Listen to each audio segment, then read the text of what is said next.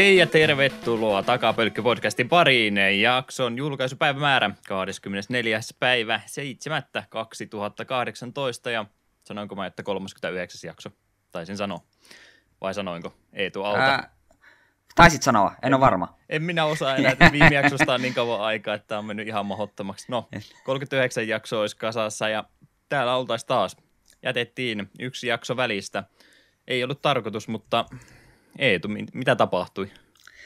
Yhtäkkiä vaan oli joka loppu kaikkea kesämeininkiä. Että emme oikein ymmärrä. Yhtäkkiä sitä niin tajus, että eihän tässä jumalata aikaa ei nauhoittaa jaksoa. Hmm.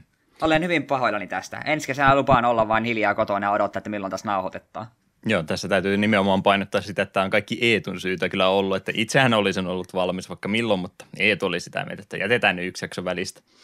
No ei kyllä se kuulosti ihan hyvältä. Ollaanhan me pedetty nyt 39 jaksoa, niin onhan se nyt aika paljon jo on se yli puolitoista vuotta ollaan tehty sillä, että ei me olla jätetty yhtään jaksoa välistä, niin sallittiin nyt heinäkuun kerran vuodessa, niin ajateltiin, että pidetään pikkasen vapaata ja eihän tämä nyt tietysti mitenkään fyysisesti mahdottoman rasittavaa hommaa tämmöinen podcastin nauhoittelu joka toinen viikonloppu, mutta siltikin niin kyllä se ainakin jonkin verran aivokapasiteettia viikosta aina vie, kun miettii, että pitääkö sitä ruveta sitä seuraavaa jaksoa ruveta jo kohta valmistelemaan, niin oli se ihan mukava vaihtelu, että jätettiin yksi jakso välistä, niin sai olla hetken aikaa ainakin rauhassa, että ei, ei tarvinnut olla koko ajan katsomassa, että mitä uusia romhackingia sieltä on tullut ja mitä pelaajille sivustossa kommentoitu vanhoista peleistä ja muuta mukava. Mutta, mutta pienen tauon jälkeen nyt sitten taas, niin katsotaan, onko mennyt homma yhtään paremmaksi vai huonommaksi, en tiedä. Ilmeisesti huonommaksi, ainakin sen verran tässä homma tuntuu kankealta sekin vielä, että ulkona on se 27-28 astetta lämmintä. Mä jotenkin onnistuin juuri viime yönä vilustuttamaan itteni, kun ikkuna alla, avoimen ikkuna alla nukuin. Niin pikkasen tuota äänikin tuossa onnistui painumaan, mutta katsotaan. Ehkä se riittää tämän jakson loppuun asti. Jos ei, niin Eetu sitten aloittaa sen soolouransa nyt. Siitähän se on aina haaveillut. Niin, kyllä. Pääsee. Täytyy kyllä myöntää, että aika taitava kaveri oot, kun Helle Aalto menelee, on sut vilustumaan. Mm mahdotonta. Kai ne yöt rupeaa sen verran viileitä ja kosteita kumminkin olemaan. Kyllä, kyllä. Tota, mä en esittänyt edes sitä kysymystä, millä me ollaan aina aloitettu. Sillain pikkasen tähän lämpötilaan mennään, kumminkin ei aina säästä puhua, mutta parastahan tämmöisellä oikein kunnon heilteellä olisi nimenomaan uimassa käyminen. Mä mietin, niin onko sulla mitään nostalgiaa vesipuistoista? Onko Tropiclandiassa tai jossain tämmöisessä käynyt? Mitä niitä Suomessa on nykyaikana? Me aina pentuna toivo, että koska kiva joskus päästä käymään Serenassa. En mm. ole ikinä käynyt Serenassa. Tavallaan vieläkin haluaisin päästä käymään vesipuisto Serenassa. Jatko, ve- niin. Vesileppiksessä käytiin kerran, kun mä olin pentu. Se oli ihan kiva. Mikä se semmonen? Joku Savonlinnan takapihalla ollut? Kaksi allasta? Ei, se Ei, Leppävirralla. Se on mm. tuossa Savonlinnasta joku... No, no Varkauden lähellä se on. Eikö kaikki teille vesileppistä? Ei todellakaan. No mitäs helvettiä? Me on elänyt valheessa. Me kuvittelin, että se on semmoinen, että kaikki, totta kai kaikki vesilippiksen tietää. Vesileppis. Mennäänpäs tutkimaan asia. Siellä olet sentään käynyt. Joo, en kyllä muista milloin, mutta pentuna joskus. Oli jo huolissani Googlesta, menin katsoin, niin ei ollut tota rikastustekstejä ollenkin. Mä ajattelin, että onko nämä lopettanut, mutta kyllä tällä sivuutta ainakin näyttäisi vielä oleva. No toivottavasti on, koska mun kaveri, mun kaveri on sillä töissä, niin saa huolehtia niin. se toiminnassa. Joo, valehellut kaikille tähän asti. Vesileppis, hotelli, kylpylä ja vapaa-ajan keskus. Maksettu mainos. Kiitos, lähettäkää rahaa meille tästä hyvästä mainoksesta. Missä tuo on? Joo, on se tossa. Melkein Kuopion lähellä. Sinne vaan kaikki sitten. Niin se jatkokysymys oli sille, että nyt ollaan sitä 30 tienoilla, niin vieläkö voi miehet lähteä tuota Serena porukalla, kaveriporukalla vähän uiskentelemaan? Vai onko se vaan lasten juttu? Totta kai me voidaan mennä. Kuka sitten meitä on estämään? Kyllä, kyllä. Sitten kun allas, jos allasbaari on vielä jossain kanssa, niin se on vaan entistä parempaa. Mm. Vyötärölle on kasvanut tämmöinen oma kelluke jo, niin ei tarvita mitään ylimääräisiä laitteita mukaan. Joo, se on sitten se ensi kesän miitti, niin järjestetäänkö Serenassa? Voisi järjestää. Joo, menee ihan kahdestaan vaan, mutta jostain se täytyy aloittaa. Niin, siellä jossain hemmetin semmoisessa uimarenkaassa killutaan molemmat kolme d kädessä. No niin, tää on hyvä. Hmm. Joo, joo. No, siitä se eteenpäin aasinsiltaa rakennetaan kesämittejä ja muuta. Sulla on ilmeisesti jotain harrastetta tässä ollut viime viikkoina. Joo, tässä on ollut vähän kaikkea, mutta ennen kuin me puhun noista varsinaisista menoista, niin kerro nyt mulla kerrankin on useampi peli, mistä me haluan puhua, kun tässä kerran nyt mitä kuukauden aikana, niin paria peliä pelaamaankin. Me tuon Dragon's Crown Proon kävin silloin nappaamassa. Me piti ihan tarkistaa, että onko me puhunut sitä viime jaksossa, mutta ei, me olin ilmeisesti ostanut se just jaksojen välissä. Tässä me ollaan vielä aloittanut se, mutta kuitenkin tuli poimittua, kun meistä Pleikkari kolmosen versio ikinä tullut ostaneeksi. Ja se vähän harmitti, kun musta Vanillawarein pelien tämä ulkoinen, ulkoasu on ihan älyttömän kaunis. Me tykkään se tyylistä tosi paljon. Ja tuommoista beat'em on ihan hauskoja, niin nyt se tuli sitten poimittua ja pelasin sen sillä Sorceressillä läpi. Siinä kun on kuusi eli hahmoluokkaa, ja sitten siinä jokaisella on niinku tämä niin sanottu vaikeusaste tämä aloittelijalle ja advancedille. Sitten oli experteille, niin sieltä Sorceress ja Wizard taisi olla niin mä olin vasta, että perkele, minä olen expertti, kyllä minä tällaisella hahmolla osata pelaan. Varsin, varsin mainioita kyllä. Kyllä se pelata tuli semmoinen fiilis, että tämä olisi vielä kivempaa, jos olisi kaveri tai kaksi tässä vieressä pelaamassa. Toki siinä sai niitä NPC-hahmoja kanssa avuksi, että se helpotti huomattavasti, joskin se myös välillä aiheutti sen, että oli varsin kaoottista, kun itse heittelee tulipalloja ja kaiken maailman tulimyrskytaikoja, ja sitten kaverit he- kanssa hyppii ja pomppii ja heittelee kaiken maailman juttuja, niin kaoottista se oli. Hauskaa, mutta kaoottista. Joo, ne kieltämättä on semmoisia pelejä, että kyllä niissä se toisen aina kaipaisi. Tuntuu vähän liian simppeleitä muuta. Vai oliko mitään vaikeu- vaikeuskerronta nostavia tekijöitä siinä mekaniikkoja? No siis semmoista oli aika kiva, että ne kaikki hahmot kuitenkin, me vähän niitä kuitenkin muitakin klasseja testailla, niin kaikki tuntuu tosi erilaisilta, että kaikki ei mene sillä samalla logiikalla vaan, että rämpää näppiä, kunnes vihollinen kuolee. Vaan just Mageilla oli niin kuin MP-mittari, sitä piti vielä charkea, että sitä pystyt käyttämään, ja sitten ilmasta pystyy tekemään erilaisia taikoja, ja sitten, sitten tämä kääpiöllä oli joku heittohyökkäys, se oli erikoiskillejä, että siinä mielessä, kun siinä oli niin paljon kuitenkin kaikilla hahmoja eroavaisuuksia muihin, niin se, sitä oli edelleen niin kuin kiva pelata, ja se ei, se ei tuntunut pelkästään yhden napin rämpäämiseltä. Vähän edes monipuolisuutta. Joo, kyllä. Se, se, me ajattelin itse jossain kohtaa, että voisi pelata muillakin hahmoilla vähän pidemmän. Sitten musta, kun oli pelannut Sorceressilla sen 5-6 tuntia, niin tuntuu, että ei hitto, että eihän me ei enää ymmärräkään, miten näitä muita hahmoja pelataan, kun me olen nyt sisäistänyt, miten tämä uhkea velho, velhotar toimii, niin en minä tiedä, miten joku kääpiösoturi enää osaa taistella. Kyllä varmaan jossain kohtaa voisi aloittaa joko uuden saveen tai tehdä vanhaa saveen uuden hahmon ja pelailla joko just Warriorilla tai Välkyriikä se nais, naissoturi oli. Ja kokeilla vähän, että miten semmonen lähikontaktihahmo toimii tuossa. Meinaisitko sä sanoa naisakka? Menisin sanoa naisakka. Se, senkin sovinista. Se, seksisti ja mitä muita näitä on nykyään. Niin. Siitähän tuo taisi vähän aiheutti ihmisen erää, kun tuo Dragon's Crown tuli, että siinä tuo tiettyjen hahmojen design on aika silmäkarkkinen, sanotaanko nyt näin. Etenkin tämä kyseinen Sorceress, millä me itse pelasin, niin se on melko, kuta, melko, kutakuinkin melko, ainut, mitä mä tuosta pelistä tiedän. Mel, melkoinen nainen oli, ja sanotaan nyt näitä, kun lähti juoksemaan, niin tietyt ruumiin osat pomppivat varsin villisti. Mitkä ne mahtaa olla. niin. Mutta mainio peli silti. Kyllä se varmaan jossain kohtaa olisi tarkoitus jollakin toisella hahmollakin pelata. Tai jos sattuisi joku kaveri tulemaan paikalle, niin voisi sitten vähän testailla. Eli se porukassa toimii. Ja onhan tuossa vissiin nettipeliä, että pystyisi pelaamaan vissiin ilmeisesti Vita-pelaajienkin kanssa. Näin me käsitin. Joku tuolla miitissä sanoi sellaista. Mutta joo, varsin, varsin mainio oli. Öö, ja sen lisäksi me sitten pitkästä aika 3DSllä aloitin pelaamaan jotain uutta. Mulla on tuo Fire Emblem Echoes Shadows of Valentian erikoisversio ollut hyllyssä viime kesästä. Ja nyt sitten oli semmonen fiilis, no vois tuon pistää tulille ja se on jälleen varsin mainiota Fire Emblemia. Me, täytyy kyllä myöntää, että en ole Awakeningin jälkeen uskaltanut pelata sillä klassisella vaikeusasteella, että kun hahmo kuolee, niin se on kerran, silloin se kuolee. Hmm. Koska me muista, me itse me ei oikein ymmärrä, että miten me Awakeningissa onnistuin pelaamaan niin, että mulla koko peli aikana kuoli vain yksi hahmo. Oliko me vain joten, oliko me vain niin helvetin varovainen? Kyllä me sen muistan, että jos, jos ihan tehti kentän alussa me mokasin, niin sitten me kyllä otin vaan loadin, etten halunnut mm. menettää hahmoa jonkun Ol, alkumokaan takia. Olin sanomassa, että saves kummasit kumminkin.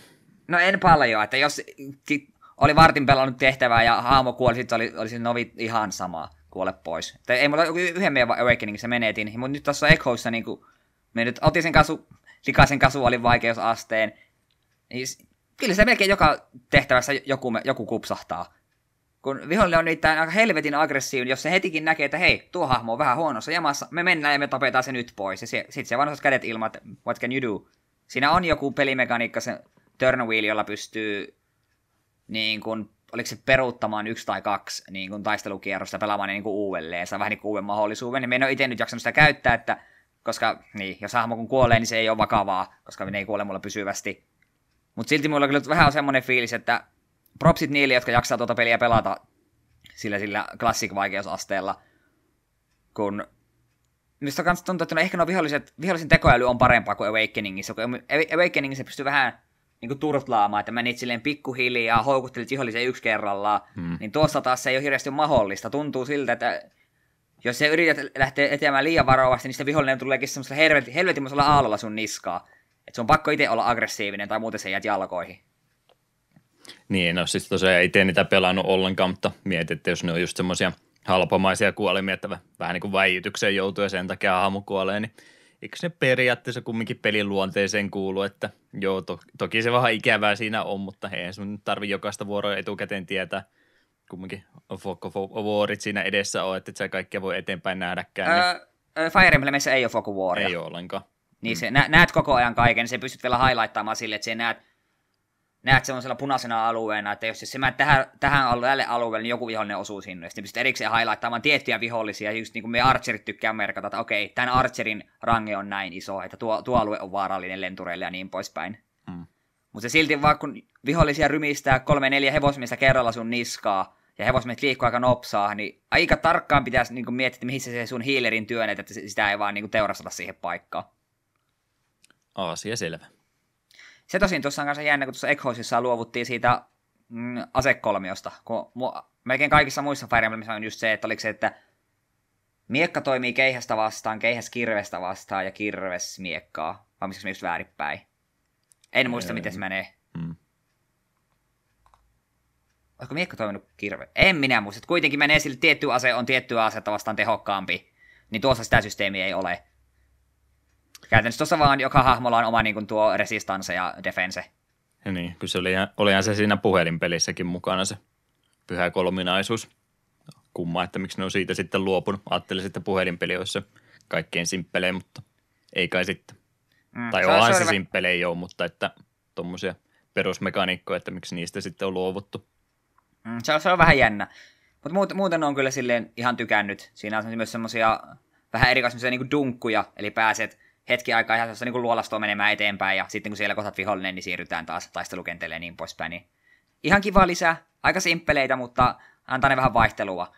Kun välillä, välillä tuntuu, että se on vain taistelussa, taistelussa, taisteluun.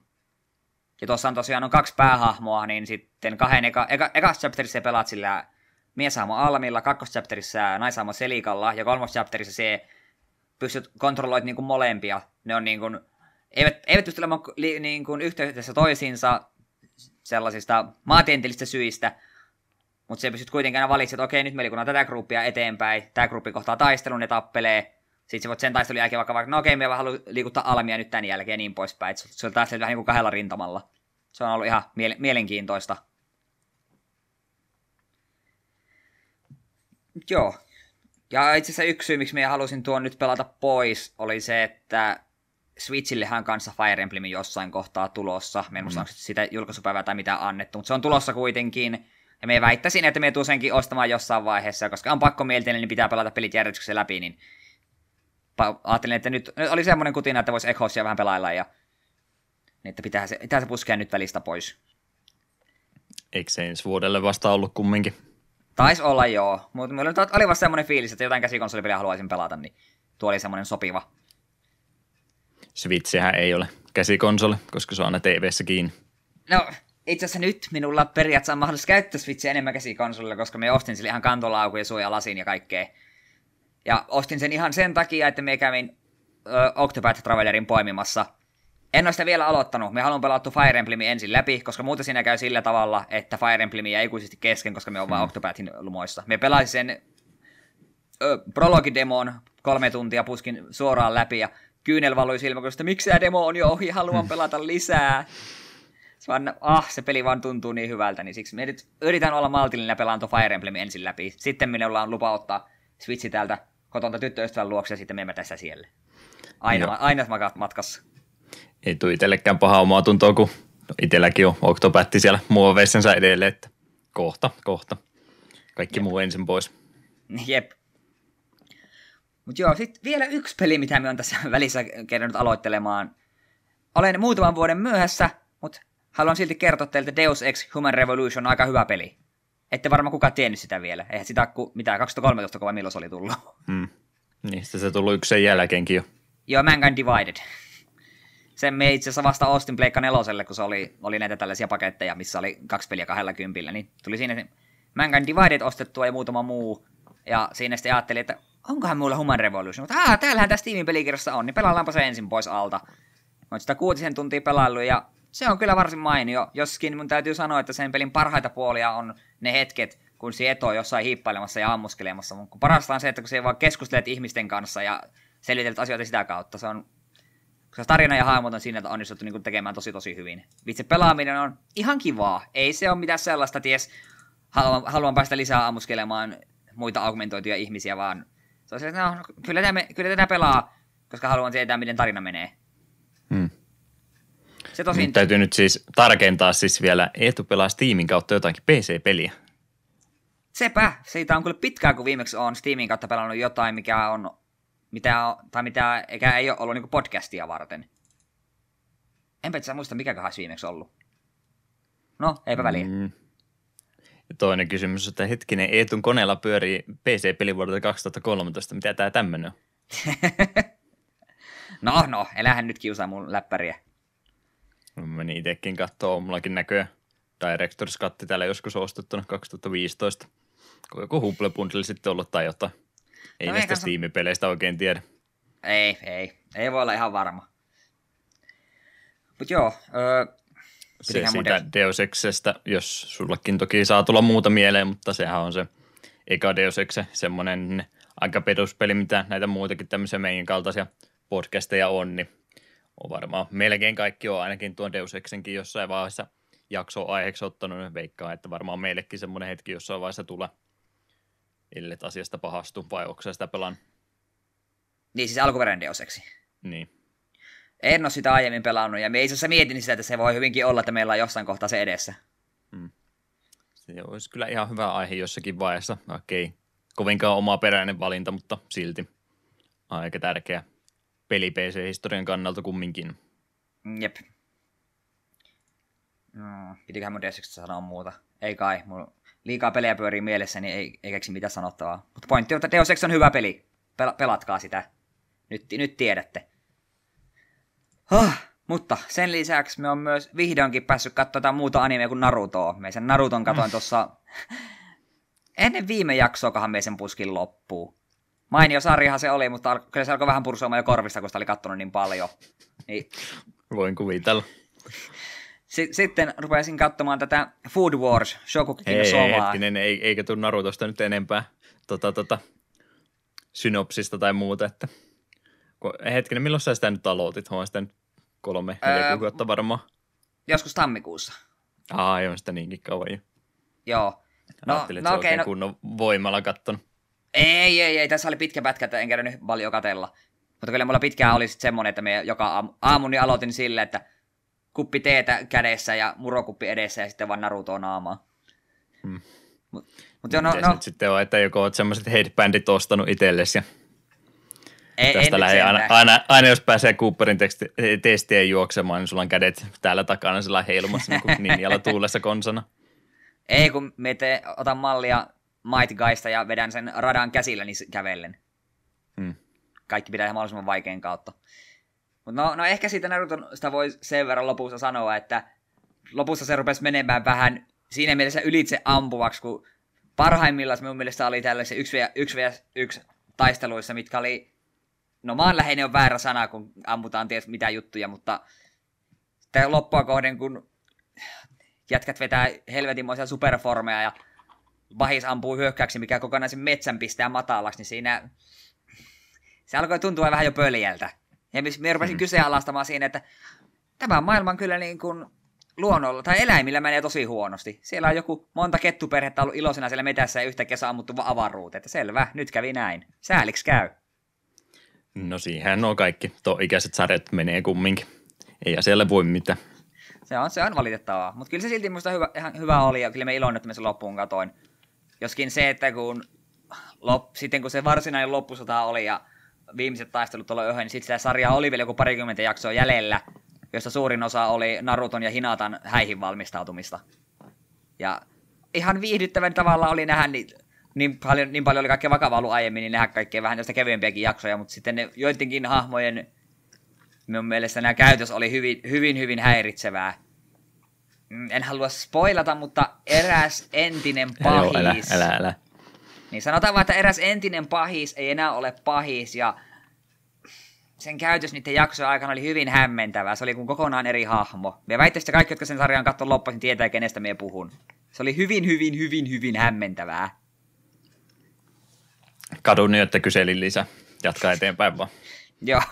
Mutta joo, tosiaan tuon Food Warsin Shokugeki no Sooman aloitin. Ja sitä mä oon sen nyt ekan kauden kattonut kokonaan ja toka, jakso on, toka kausi on kesken. Ja Juhakinhan tästä joskus on puhunut ja onhan se aika mainio sarja. siis huh.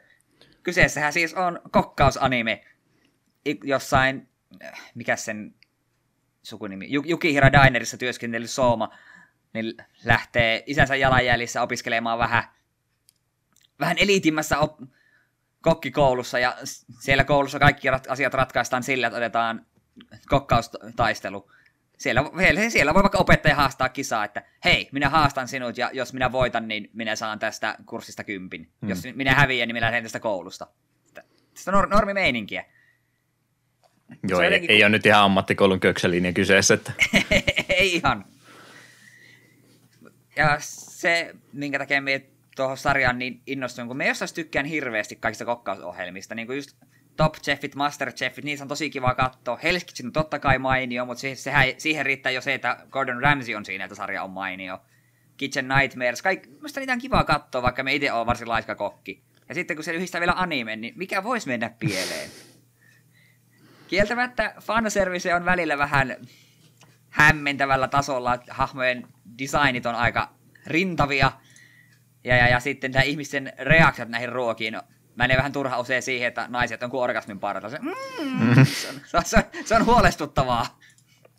Joo, siitä, siitä on vähän vaikea kato päästä enää ylitte, että hankala keksiä muita tunteita. Ja kyllä se välillä tulee myös se todella hämmentäviä visioita, mitä nämä jengi näkee, kun ne maistelee niitä ruokia. No joo, kyllä se, että siis miehiltäkin vaatteet lentelee pois ja samanlaisia ääniä tulee, että tasapuolisuus kunnian kumminkin. Kyllä.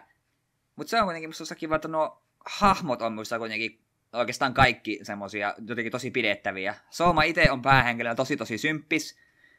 Se on vaan jotenkin se on, se on se perushyvä tyyppi, että se on just semmoinen kaveri, että hei, musta tämmöinen ihminen olisi mukava ystävä. Se on, se on jotenkin vaan niin sympaattinen ja mukava kaveri.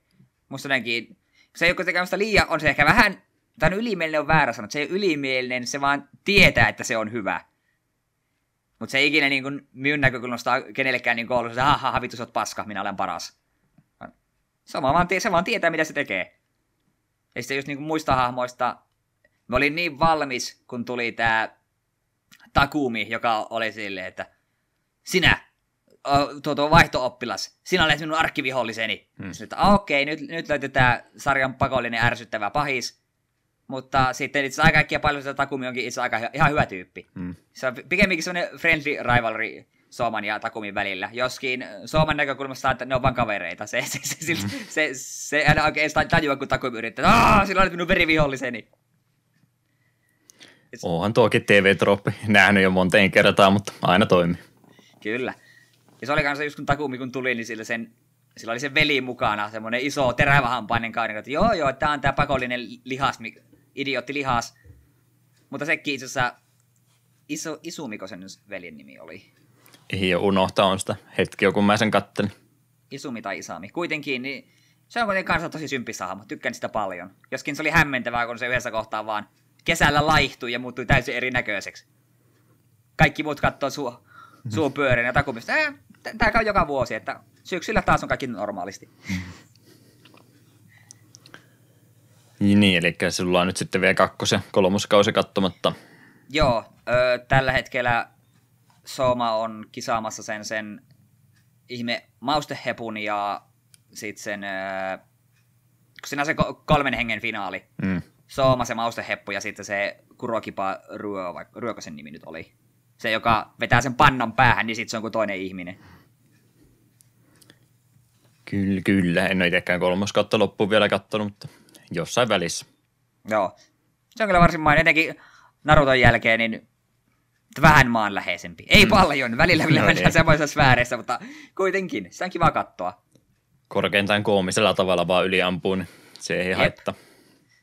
Ja kun me on koko ajan niin että milloin tässä sarjassa tulee joku semmoinen pakollinen superpahis, joka on, se, joka on täysin mulkero kaikkia kohtaa ja yrittää jotain kamaluuksia tehdä ruo- ruokakulttuurin avulla. Ei semmoista vielä oikeastaan tullut. Muutama semmoinen, jotka on ollut vähän siltä sooma perkele. Pistän sinut kärsimään ta- tämän takia, mutta ei sinne kuitenkaan silti ole tullut mitään superpahista vielä tullut. Mä olin varautunut se koulun rehtori, se iso parrakas mies, että mm. no niin, tää, tää se on, kun sen lempinimi Devil of Food tai kun vastaa, mutta ei, sekin on ihan, ihan symppis kaveri. Ainakin no. vielä. Ei, ei spoilaa. Kakkoskausi. No okei, okay. katsotaan sitten mihin homma menee lop- myöhemmin. Huh. Mutta puhuminen ei lopu ikinä. Me on tässä aikani höpötellyt ja vieläkin riittäisi tarinaa. Joo, mä erittäin mielelläni kuuntelen, että sä puhut tässä jaksossa vaan. Mä vaan näitä myntoneita täällä napsin suuhun koko ajan niin kuin noissa karkkeja. Mutta joo, tosiaan e- eka syy, minkä takia tämä jakso nyt siirtyi, oli se, että silloin kun meidän piti nauhoittaa jakso, niin minä olin Tampereella, ei Tampereella, kun nyt mä luin väärin, Oulussa olin jalattomien pulujen miitissä. Minä olin kännissä. en ollut. Mutta joo, viime vuonnahan sama homma Oulussa oli miitti ja tänä vuonna se oli jälleen, niin viisi päivää oltiin siellä. Pelailtiin videopelejä ja saunottiin, niin vietettiin hyvässä seurassa aikaa. Älyttömän hienoa aikaa taas oli. Siellä tuli pelailtua vähän vaikka mitä, jossa tärkein oli se, että pelasin toverini Tomstoin kanssa Dragsteria. Mm. Nyt minäkin olen pelannut Dragsteria. En nyt muista, mikä se mun ennätys oli, ja sen Discordin puolella silloin laitoin miitin aikaa. Että ei, ei ihan sinne maailmanlitykseen me ei päästy Tomstoinkaan, mutta kyllä me aika, aika hyvin me päästiin. 5-5-1 jäi nyt vielä haaveeksi toistaiseksi. Joo, se oli... Oliko se just kuusi sekunnin tienoilla, mihin me päät? En muista. Kuitenkin. Mainio peli, mainio mainio peli. Oletan siis, että Mr. Tomstoikin oli seurannut aktiivisesti Dragster Watchia. Tuossa tässä sanoa, että ei se nyt, oli se niin vähän tiennyt, mutta ei kuitenkaan niin intensiivisesti mitä sinä. Mm. Tosin kukaan ei seurannut tilannetta niin intensiivisesti. Se ei ole mikään kunniakas asia, mutta kumminkin. Mutta joo, se oli hyvä, kun me sitä niinku testattiin vaan, että hei, me oli, että hei Dragster, että tästä oli sitä juttua, niin kokeillaanpa vähän. me pelattiin joku puoli tuntia, vaan vedettiin Dragsteria, vaan se on se yksinkertainen, se on silti jotenkin vaan niin hauska se on koukuttava, se oli niin her- helppoa, no vielä yksi, no vielä yksi, no vielä mm. yksi. Me haluamme päästä tuon ajan alle, niin me pääsen alle. Nyt mikä on seuraava tavoite? Kuuden sekunnin luuppi, niin ei ikinä saa tarpeeksi. Jep. Sen lisäksi sitten tuli, tuli pelattua öö, Hämpin ja Veken kanssa. Vekelle terveisiä, varmaan tämäkin jakson kuuntelee. Niin pelattiin tuo, tuo Lara Croft uh, and Temple of Osiris. Se oli se toinen top-down shooteri. Öö, jossa Lara Croft ja muutama muu. Siinä oli jopa just neljälle hengelle, niin meitä oli kolme jätkää sitä pelaamassa ja se oli, se oli varsin mainio peli, myös se yhdeltä istulta puskettiin läpi asti. Pusleja oli kiva ratkoa kolmestaan. Me aikoinaan sen ekaan, mikä sen nimi oli? Lara Croft ja jotakin, niin sen me veljen kanssa aikoinaan pelasin läpi. Se oli, varsin, se oli tosiaan varsin kiva. Ja ehkä hämmentävin asia Miitissä oli se, että se oli varmaan meille kaikille hämmentävää huomata, että Nintendo 64 Onnen pyörä on äärimmäisen hieno peli sekä pelata että katsoa. Mm. E-sports. Siis se oli, se oli jotenkin tosi siistiä seurattava ja se kaikki, jotka sitä pelaskin, oli ihan innoissa. Sitä pelattiin monta monta kierrosta siellä. Kyllä, kyllä. Viisi päivää kuulostaa kyllä siltä, että siihen täytyy vähän omistautuakin. No se oli semmoinen hy- hyvä ihan hyvä aika. Silloin aiemminhan meillä oli just viikonlopun pituisia, niin silloin aina tuntui, että aika loppuu kesken, kun perjantai meni matkustamiseen, lauantaina on varsinainen miittipäivä ja sunnuntaina pitää taas matkustaa. Nyt kun oli viisi päivää, eli koko, kolme semmoista päivää, milloin ei, tar- ei tarvinnut kenenkään matkustaa, oltiin kaikki paikalla. Tunt- jäi niinku semmoinen fiilis, että kerkesi niinku hengailla kaikkien ihan tarpeeksi. Ja kyllä siinä vikana päivänä taas oli vähän semmoinen fiilis, ai, no jos sitä jos mitenkään voisi yhden yöksi vielä, yöksi vielä tänne jää. Joo, no siinähän viikko meni sitten jo käytännössä ihan hyvin. Kyllä, se, mutta sitten me ollaan kuitenkin niin mietitty, että se on viisi päivän kuitenkin silleen suht hyvä. Se voi olla, että se viikko sitten rupesi vähän tuntumaan siltä, että pitäisikö sitä kohta lähteä kotiin. Niin tämä on siis nyt joku mökki mökki vuokralla vai jonkun kämppä vai mikä se on. Kattelin vaan sitä striimin kautta, että vähän näyttää semmoiselta rintamamiestalolta, kun siellä oli se pönttöuunikin aina kuvissa. Joo, kyllä se ihan vuokralla on. Minusta minkä kautta ne se Hietalinnahan sen nimi on. Mm. Mutta main, mainio paikka. Ah, ja sitten ei tässä kohtaa pitäisi vielä erikseen kiittää Vekelle vielä toiset kiitokset. Lahjoitti minulle Pleikkari 2. Tony Hawk Pro Skater 3 on. Kiitoksia. En omistanut sitä. Nyt omistan. Ja sitten Sephirotilta sain tuon yhden boosterin Ixalania. Siitä ei noussut mitään hyvää, mm. mutta kiitos kuitenkin. Täällä sitten ilmaisia kortteja. Ja to, to, Sepi tuli mulle sanomaan, että en ymmärrä MTGstä mitään, niin tässä on tämmöinen. Ah, kiitos. Kyllä, kyllä. Öö, mitäs vielä? Ah, nyt MTGtäkin tuli jopa tuolla, tuolla Miitissä pelailtua. Siellä oli pari kaveria, jotka ei ollut omia kortteja mukana, mutta oli puhetta, että haluaisit pelailla, niin minä vein kaikki digit mukaan. Ja me itse asiassa yhden kaverin Dain kanssa tehtiin sillä tavalla, että käytiin fantasiapeleissä, niin se oli just tämän M19 Prellu-viikon loppu, niin siellä oli näitä, va- näitä valmiita Planeswalker-dekkejä myynnissä, niin me molemmat otettiin yhdet dekit, sliivattiin ne katsomatta kortteja ja ruvettiin mätkimään pela- pelaamaan. Se oli hieno hetki, kun nostat kortteja, että mikäs tämä on? Nähnytkään tällaista korttia. Hauskaa oli. Oliko siellä streamin puolella kertaakaan? Myönnettäköön, siis... etten katsonut koko ajan. Öö, siis sadisti kun pelasi tätä, tätä Landstalkerin vieressä istuin jossain välissä ja en muista mikä aamu se oli, niin me itse striimasin tuon, tuon, tuon Minisnessillä tätä Kirby Superstaria. Mm. Striimi laitti kyllä laittaa päälle vasta siinä vaiheessa, kun me olin Great Cave Offensivessa. Sitten Tomstoi liittyy minun seuraani siinä. Sitten me kahdestaan mätkittiin aina Milky Way Wishes läpi. Että me käytännössä kaikki muu tehtiin, paitsi sitä areenaa ei hakattu. Kyllä, niin. En tai... Niin ja sitten Kavamaru striimasi tuon f jonkin verran, niin silloinkin me olin siinä vieressä kahtomassa. Se oli jännä, koska me en ole ikinä nähnyt kenenkään niin kunnolla pelaavan alkuperäistä f niin se oli ihan siistiä. Hienoa, hie, siistin oloinen peli. Taitolaji. Se, se on. Joo, ehkä siinä nyt oli miitissä kaikki tärkeimmät. Vielä niille, jotka taas puluiksi, jotka sattuu kuuntelemaan, niin kiitos vielä kerran. Helvetin hieno viikko oli ja ensi kesänä uusiksi.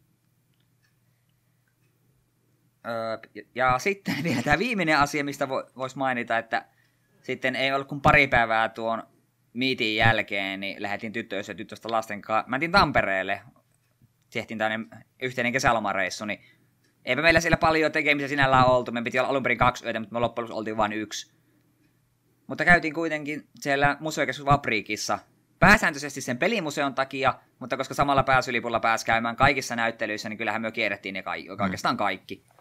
Tämä oli se iso hämmennys, kun mä rupesin tekemään noita muistinpanoja laitteessa. oli Eetu kirjoittanut kanssa. Hän oli siellä käynyt, kun minäkin olin käynyt. Minä olin ihan mielelläni, että oltaisiin käyty vahingossa samana päivänä. Ei vaan törmätty, mutta ei sentä. Harmillista. Olisi mukava olisi ollut huomata siinä kassalla, että hei! Mm. Mitä sinä täällä teet? Mm. Olisin käynyt käsiksi samaan Mutta joo, su- suosittelen kyllä lämpimästi, että jos Tampereelle eksyy, niin kannattaa Vapriikissa käydä – siis pelkästään se, että se pääsi nyt kaikkiin näyttelyihin sillä samalla sisäänpääsyllä, niin se on varsin edullinen diili minun mielestä. Mä olisin ihan mielellään maksanut sen pääsylipuhinnan ihan pelkästään pelimuseostakin siellä. Tuli vedetty aika hyvin ja olisin, jos mä olisin ollut siellä yksinään, niin mä olisin ollut siellä vielä paljon pidempään. Mm. Mä olisin joka, joka, jokaista peliä käynyt räpeltämässä ja kai, kai, joka ikisen tekstipätkän lukemassa. No sillä mä melkein itse siellä tuolla, vaikka olikin opas mulla mukana, niin silti ei oikein malttanut mennä eteenpäin varsinkin se pieni koppi siinä, missä oli niitä arcade-pelejä pelattavana, niin siinä tuli jonkin aikaa vietetty. Joo, me pelasin Puzzle Popleja ja sitä ajopeliä ja kaikkea. Se oli se Missile Commandi, helvetin mm. hieno, kun sitä oli se trackball, millä ohjattiin sitä kursoria. Se oli tosi siisti. Joo, se on just niin, kun rupeat kotona momeilla pelaamaan, niin on se ihan eri asia, kun ruveta sillä trackballilla tai tämmöisillä, mitä on aina eri kabineteissa omat ohjausmenetelmänsä, niin ei sitä pysty samanlaista tuntumaan tekemään. Jep.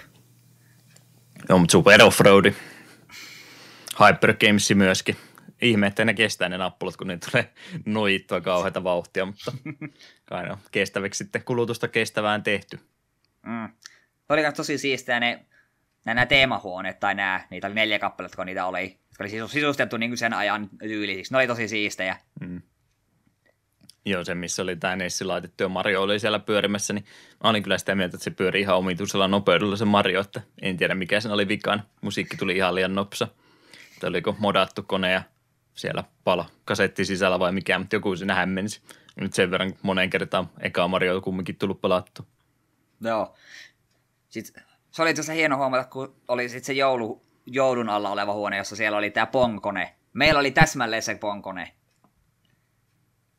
Se iskä se joskus aikoinaan ostanut ja vasta vuosia myöhemmin, niin yli, eka kerta ei tiedä, että ai meillä on tämmöinenkin. Ja se oli täsmälleen se sama. Ai että oli siistiä. Hmm. Joo, kun mä olin vaan kuullut se arcade-huoneen sieltä erikseen, niin mä en ollut edes tajunnutkaan, että se on niin nimenomaan Suomen pelimuseo, että ei siinä ollut siinä sitten muuten ollut. No eihän siis teemahuoneessa jo oli muita pelejä muuten, mutta ne, mistä oli sitten tekstiäkin laitettu, niin nehän oli kaikki ihan vaan suomalaisia pelejä niiden Jep. joukossa. Mutta kyllä siinäkin, kun niitä läpi kävi, niin, niin, niin, niin paljon ideoita kyllä tuli, mitä voisi tässäkin podcastissa sitten jossain vaiheessa läpikäydä. Juu, paljon oli siistejä pelejä. Öö, Hitto, kun mennessä mikäköhän se oli, en katsonut sen pelin nimeä, mutta just joku tämmöinen lentelypeli, mikä näytti sulle niin kuin kahdessa kuvakulmassa, niin kuin sivulta päin kuvattuna ja sitten myös niin kuin ylhäältä päin. Hmm.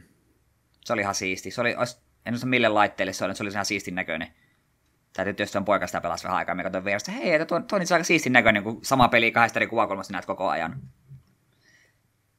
Ja olihan se hieno, että siellä oli myös Uno Turhapuro-peli. En mm. kyllä koskenut se pitkällä tikullakaan, mutta hienoa, että se oli siellä.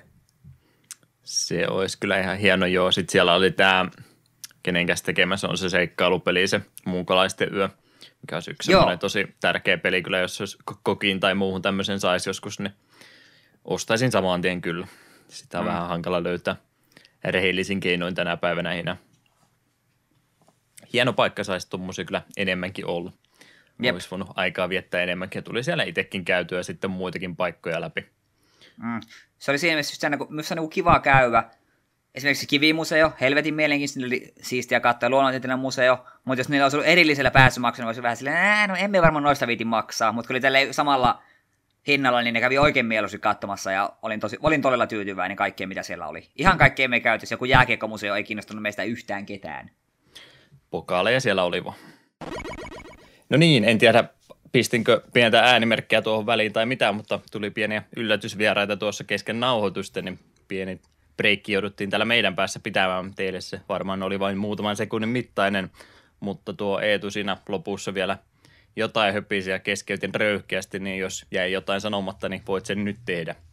Ää, Tampereen mi- pelimuseosta tai Miitistä tai jotain. mielestäni olin juuri heittäessä palloa sinulle, niin mm. sattui aika sopivaan saumaan. Eli ei jäänyt mitään sanomatta. Ei ainakaan pi- pitäisi.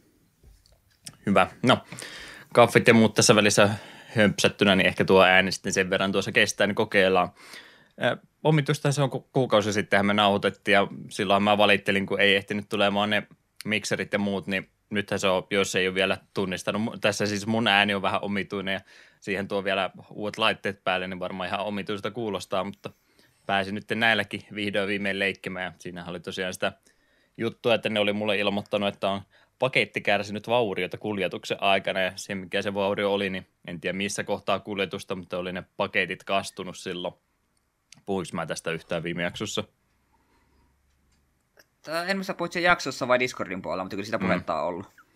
No jos, jos en puhunut, niin siltä varalta niin tosiaan oli viestiä saanut, että oli Saksasta tavarat tullessa kastunut jossain vaiheessa, mutta oli ne sen verran tota, ää, paketit pelkästään märkiä, että en mä usko. Ja nyt ainakin laitteet vaikuttaisi tällä hetkellä toimiva. Odotan illalla, että nämä pamahtaa tässä kesken heti nauhoituksen, mutta vähän oli vaan paketit kärsinyt vaurita, niin en nyt siitä ruvennut se. Vähän se nyt tietysti haettu, kun kävit avaamassa sitä pakettia siinä postissa, kun ne halusi varmistaa siinä, jos mulla jotain reklamaatiovaatimuksia oli, niin ne vaati se, että mä avaan ne paketit siellä, niin kyllä nyt vähän suututtaa, kun oot paljon rahaa käyttänyt laitteisiin ja siellä on sitten semmoinen märkä paketti kädessä, mutta sisältö oli kuiva, niin ei kai tuosta nyt mä nyt ainakaan ollut noita mikserin paketteja ja muita, niin mihinkään hyllyn päälle laittamassa esillekään, niin Roskeja ne tulee jossakin vaiheessa päätymään kummiskin, niin ei kai tuosta nyt.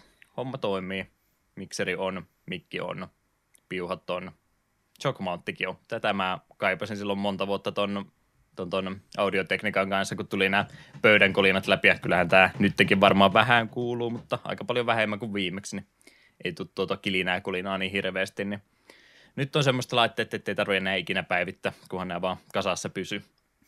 Vähän oli kateellinen, kun ei tuosti uudet laitteet, niin pitihän munkin sitten pistää paremmaksi heti. Eihän me nyt samalla tasolla voida missään kohtaa olla. Ei, ei kyllä, mutta täytyy edellä pysyä koko ajan. Mutta mietin, että miten tätä mikrofonia niin kun pääsee täydellisesti testaamaan, niin sähän tiedät, mikä se takapölkkytapa on, mikä on niin kuin MP3-muodossa, äänimuodossa se paras asia, miten tätä laitteistoa testataan. Eli Magic-kortit, niin täällä olisi oikein Aha! Masters 25, koska ei mikään tavallinen kelpaa, otetaan kalleinta mahdollista, mitä rahalla saadaan, niin kokeillaanpa miten tämä rapina kuuluu, kun se sinne ei tule nyt ollenkaan. Mm, oikein hyvin kuuluu, ihan kuin omissa kätöisissä. Tulee vähän niin kuin tota, Shokukekin Osoman tämmöiset reaktiot Eetulta sieltä toisesta Ky- päästä. Kyllä. Innoissaan siellä on. Niin katsotaan. Ja kuvittelen itseni tuon ka- korttikääreissä lattialla. Ah. Mm. Oli, olisitpa sinä minä. mutta, mutta testataanpa tätä nyt, kun tämä on tämä meidän MTG-podcasti menossa, niin katsotaan, mitä hyvää täältä tulee. Mitäs täällä Masters 25 oikein voisi hyvää olla? Jaska. Jaska. Kun muuta. Foili Jaska. Oli, oli siellä muitakin kovia, mutta Jaskaa se äh, rahakortti. Mm. Montako täältä takaa täytyy taas ottaa? Onko se kaksi tokeni ja ländi vai? Tokeni ja ländi, joo. Uskallan ottaa kaksi pois. Yksi tokeni. Ää, siellä oli jotain foilia. En tiedä mitä se oli, mutta... Ensin ei, ei, ei Mastersissa aina joku foili. Mm. Okei, okay, ei, ei katsota sieltä. Öö, mennään noin nopsa ohi noin, mitä tuossa päällimmäisenä. Hordeling Outburst ja kommoneita tässä tulee. Night of the Skyward Eye, Horror of the Broken Lands, Firehound, Horseshoe Crabby, Kabu Climberi, Arcane Denial, Path of Peace. Mennäänkö liian nopeeta? Ei. Ainakaan Arke... niin monen hivitti jäädä jumittamaan. Ja, mutta Arcane Denial on ihan hyvä nosto. Joo. Äh, Lullo. Tämä on vielä kommoni ilmeisesti. Tuommoinen mustalla pohjalla. Kyllä. Äh, Kaurt Hussar Medalken Knight, tämä on edelleen kommoni. Kunhan tää nyt sitten jo... Eihän minä sitä tunnista, en minä Magicia pelaa, mä vaan tykkään availla niitä pakkoja. Öö, Blightning ja Sorcery. Oh, Blightning, se on ihan jees. Sitten kuinka pitkään nämä oikein jatkuu? En mä niinku erota alkuunkaan, että mikä näistä Se on sellainen hopeinen sitten se Uncommoni. Onkohan tuo Uncommoni sitten tää niinku tosi samannäköinen? No, tulee mitä tulee. Blightning oli siinä tosiaan uh, Fallen Angel. Joo. Ne, kolme kolmonen. Uh, Fierce Empathy. Elfi Joo. Creature.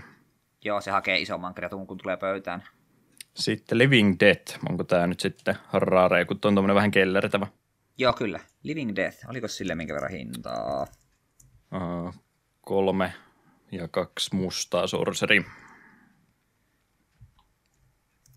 Tämä on tärkeä nämä hintatiedot tässä ottaa liveen. Ei se ole kuin pari euron kortti. Hmm. Eli roski vaan muiden kanssa. Mutta mitä sillä takana? Siellä foili. Uh, foili täällä on Creature, foili, Creature, Aura Manser, Human Wizardi. Aura. Kaksi manaa, yksi valkoinen, kaksi kakkonen. Enters the battlefield, you may return target enchantment cardi from joo, your joo. Gra- graveyard to your hand. Joo, joo. Okei. Okay. Äh, no Living Dead on kuitenkin, jos on parenkin euron rare, niin on tyhjää parempi, kun sillä on myös niitä vi- viiesentin rareja. Niin ja foili kiiltelee auringossa niin kauniisti. Kyllä. Se on aina. Foili on foili. No niin, tuli mikkitesti tehtyä tässä. Nä. Toivottavasti oli se arvosto. Kahdeksan euroa arvosta vai mitä tuo Master sitten maksokaa. Mä en sen ei se kymppiä ollut. Kahdeksan se taisi olla, kun mä puolen ah. kumpeleista se otin Octopathin kanssa. Ah, okei. Okay. En mä sitä muuten olisi, mutta saman paket kirjeeseen mahtui, niin miksipä ei. No niin. että Eetu tykkää kumminkin. Oi, oi, oikein. Joo, ei enää ikinä uudestaan. no, neljä viikkoa tässä on ollut aikaa pelata, niin mä oon ehtinyt vaikka mitä, ja kun se se edelleenkin kesken. Tota noin. Kyllä mä yritän kovasti. Kyllä mä joku 5-60 tuntista on takana, mutta kun mä vaan malta mennä tarinasta eteenpäin. Mä teen niitä sivutehtäviä koko ajan. Mitenhän mä tota Jakusa Zero nyt olemme sitä monta kertaa tässä puhuttu, mutta se on vähän niin kuin hampurilainen.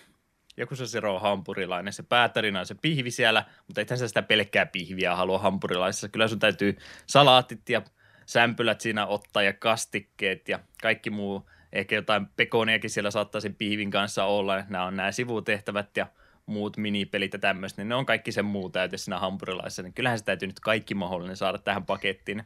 Hyvä Tava peli on kuul... ollut, niin en halua mennä kovaa vauhtia eteenpäin.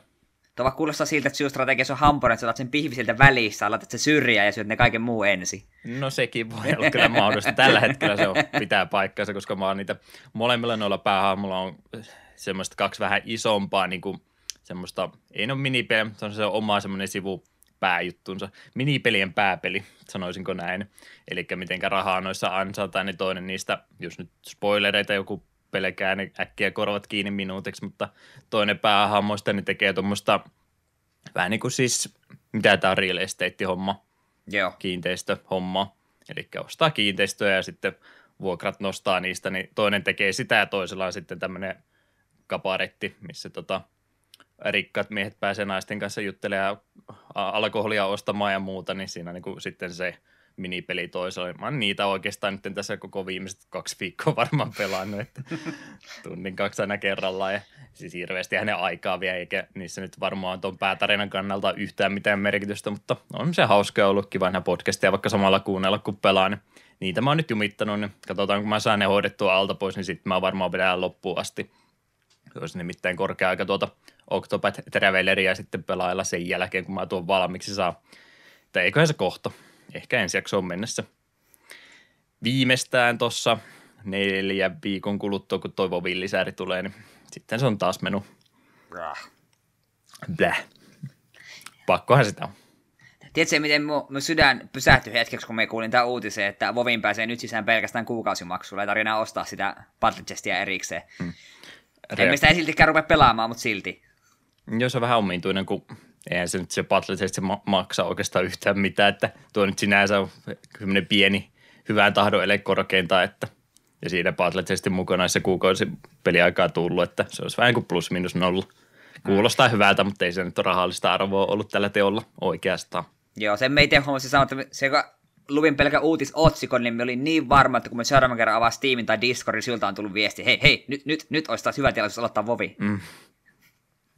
Joo, en tiedä, kun sekin on niin kauan jo elänyt. Puhutaan Vovista kyllä kohta lisää, niin, mutta, mutta en tiedä, vaihtaisiko ne jossain vaiheessa sitten siihen, kun eihän tuo kuukausimaksu nyt enää tänä päivänä kovinkaan yleistä, että tulisi sitten vaikka lisäärit siihen kuukausihinta tai jotain. Kyllä se vähän kallilta kuulostaa nykypäivänä varsinkin, kun noin free-to-play-pelit on ne suosituimmat Fortniteit ja tämä, nämä tämmöiset, niin hankalasta saada – ihmisiä kokeilemaan tuommoista vanhaa peliä, jos ja varsinkin joutuu joka kuukausi siitä maksaa, kun on ilmaiseksi paljon suositumpia pelejä tällä hetkellä olemassa.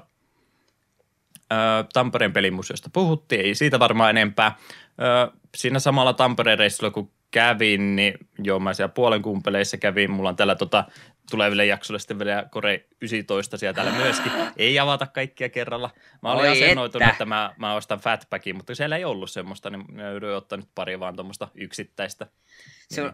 se oli hyvä silloin, just miitissä kun käytiin just tuolla, tuolla silloin, just sen prellupäivänä Fantasy mm. niin kun ei voinut boostereita vielä myyä, mutta sanoi, koska oli vasta prellu viikonloppu, mutta kokonaisen niin kuin, laatikon boosterita voi myyä. Mm. Että sieltä nostaa suoraan sataa, se oli vaan silleen, en mie tai, en mie tai. Ei viittinyt. Houkutus oli kova, mutta oli, oli sitten ei, ei, ei. Hmm. Puolen kumpeleissä kumminkin kävi, se oli siinä, en muista minkä kadun varrella se nyt, onko se se Hämeen katu, kun siellä on nyt se tota, ratikkatie auki, niin se on varmaan se Hämeen katua siis, ainakin olettaisin, niin siellä on nämä tota, maan tasalla tai vähän allakin sen puolen kumpelien kauppa. Se oli ihan mukava. En ollut siinä, siinä paikassa aikaisemmin käynyt. En mä tiedä, onko se ollut siinä sitten ennenkin vai onko se muuttanut joskus tai jotain. Mukava semmoinen pieni, pieni kauppa siellä, hyllyt aika lähellä toisia. Piti vähän varoa, ettei repu, reppoa huido siinä ja pudota kaikkia tavaraa sieltä alas. Ja ihmiset tuli se MTGtäkin pelaamassa ja ihan semmoinen mukava pieni paikka, niin oli mukava siellä käydä. Täytyy käydä ehdottomasti siellä useamminkin – mä sieltä ton olin asennoitunut, että jos tulee toi joku se kivaami vasta, että mä olisin se ottanut, mutta en kyllä nähnyt sitä. Ja Jakusa kutonen oli vielä täyteen hintaa ja mä en varmaan pelaan kumminkin sitten järjestä, niin ei viittinyt sitä ottaa, niin käytetystä yllystä mä kävin ton Last Guardian ja sitten oli joku ihan omituinen peli, oli mikä se oli, Anima Gate of Memories oli sen pelin nimi, en ole ikinä kuullutkaan, mutta se lähti kahdella kympillä, niin otin mukaan. Mille mä ikinä... Pleikkarin eloon. Okei, okay. koska kuullutkaan. Se oli, mä, kansi näytti siltä, että se nimi olisi voinut olla Anime Gate of Memories mieluumminkin. Joku kolmannen persoonan toimintapeli se taisi olla. Katsotaan milloin ehtii pelaamaan. Ei ikinä siis. Ei ikinä. Joo, kävin mä siellä tota, mikä tää on tää Koskikeskus, siellähän se GameStop, niin, mutta siellä oli ihan törkyhinnat, niin ihan siis siisti kauppa joo muuta, valikoima oli ihan hyvin, mutta vähän hinnat oli semmoiset, en, en viittinyt ruveta ottaa. Siellä oli Overwatch Zeniatta mukiin, niin sen mä kympillä nappasin mukaan, siitä täytyy sitten kahvia ja teetä ruveta jatkossa juomaan. Ei, siellä ei oikein ollut hyvät hinnat, siellä ei ollut edes noita 3DS-pelejä oikein ollenkaan, ja käytetyt Switch-pelit oli 55 euroa, niin joo, jääköön sinne. Vähän GameStopin vika, mutta ei sille voi mitään. Joo, GameStopin hinnat on vähän mitä on. Hmm. Ei tullut tällä kertaa sieltä nyt sitten pelejä mukaan.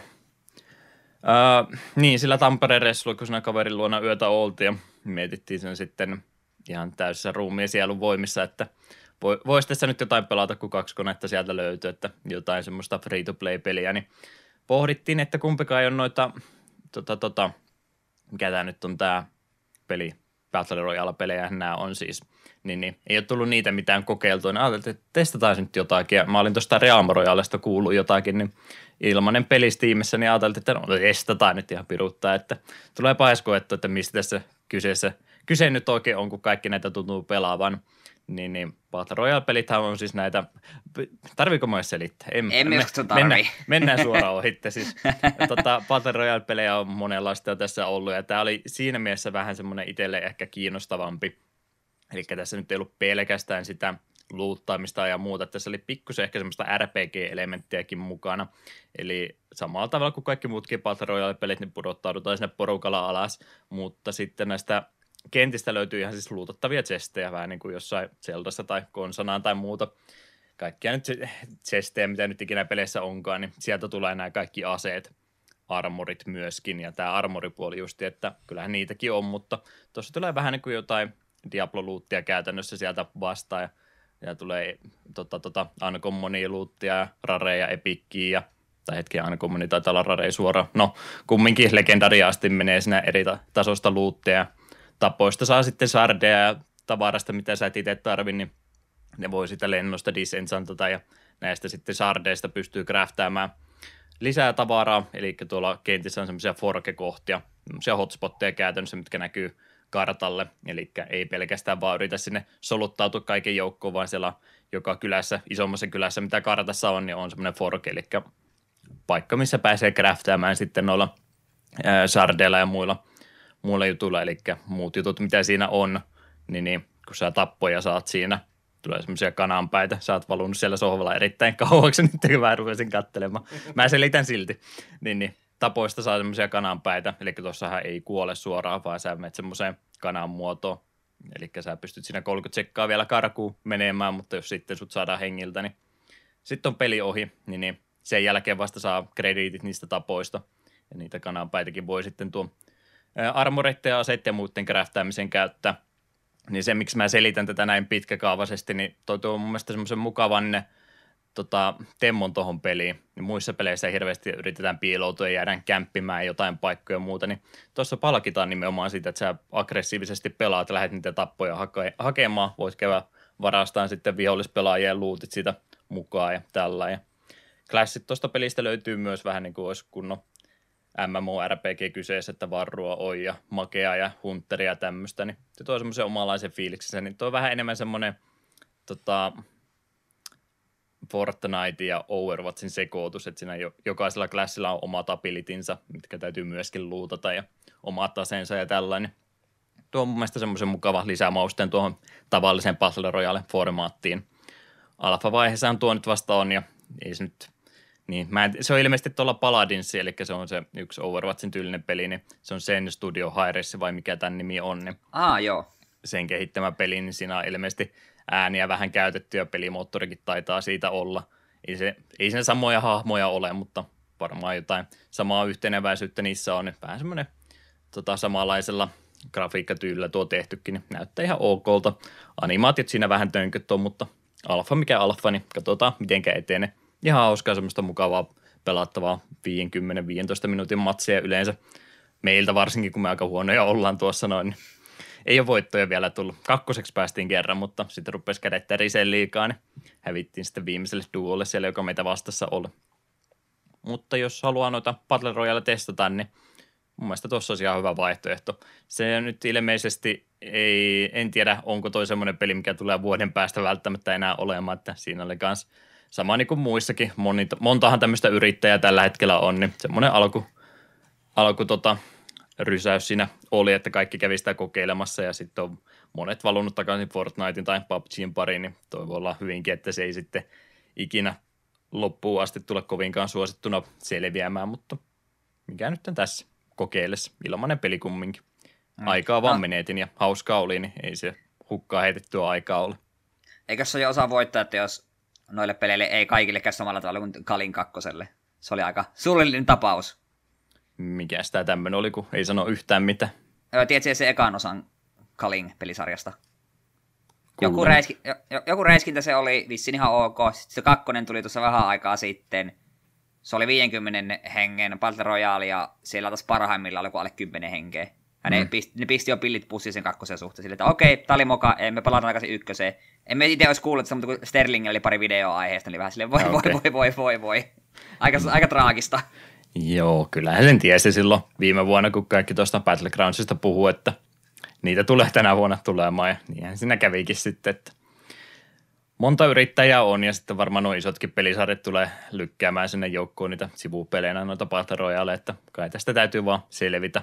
Mutta ei mulla nyt mitään semmoista periaatteen tasolla vastaa ollut ja haluaisin nyt kokeilla. Vähän mietittiin, kun mä en ole mobia kaikina pelannut, niin ajattelin, että tässä varmaan käy näiden kanssa samalla tavalla, mutta tulipa nyt testattu. Alkoholilla oli vaikutusta asiaan myönnettäköön kumminkin. Ehkä ne olisi muuten kokeillut. Mutta nyt kun kokeilin, niin tulee varmaan silloin tällöin aina vähän pelailtu.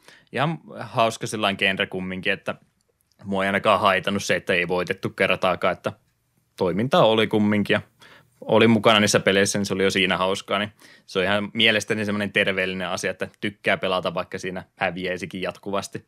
Mm. Vastaa Overwatch, jossa sitten ihmiset suuttuu niin pienestäkin asiasta, kun vähänkin menee väärin. Ei voi kuin itsensä syyttää tuossa vaan vaikka siinä porukassakin voi pelata. Mutta semmoista nyt kumminkin.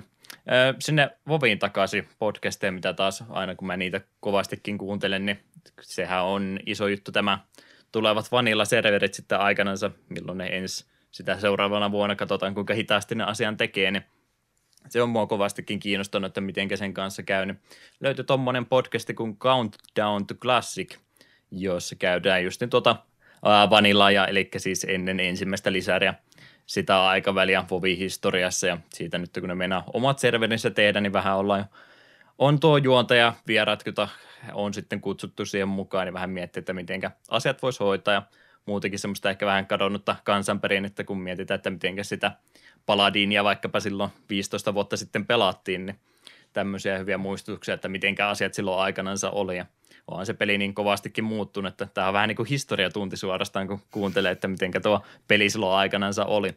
Itsehän mä vasta rupesin silloin Naxxramas patchin jälkeen, eli siellä ihan loppupäässä, olisiko siinä ollut 4-5 kuukautta enää sitä vanillaa jäljellä, niin en voi myöntää, että olisin niin sen aikakauden veteraan, että pelasin silloin joo, mutta 52 taisi olla mun priistillä leveleitä silloin, kun Burning Crusade ulos tuli ja pari muuta nelinkympi alttia mulla siinä oli, niin en sitä endgamea siinä pelissä koskaan nähnyt, niin siinäkin mielessä tuo tulee kiinnostaa sitten, kun ne serverit aikana se sieltä ulos tulee. Se, että mistä mä aikaa revin siihen, niin sitä mä en ole vielä ihan tässä vaiheessa keksinyt.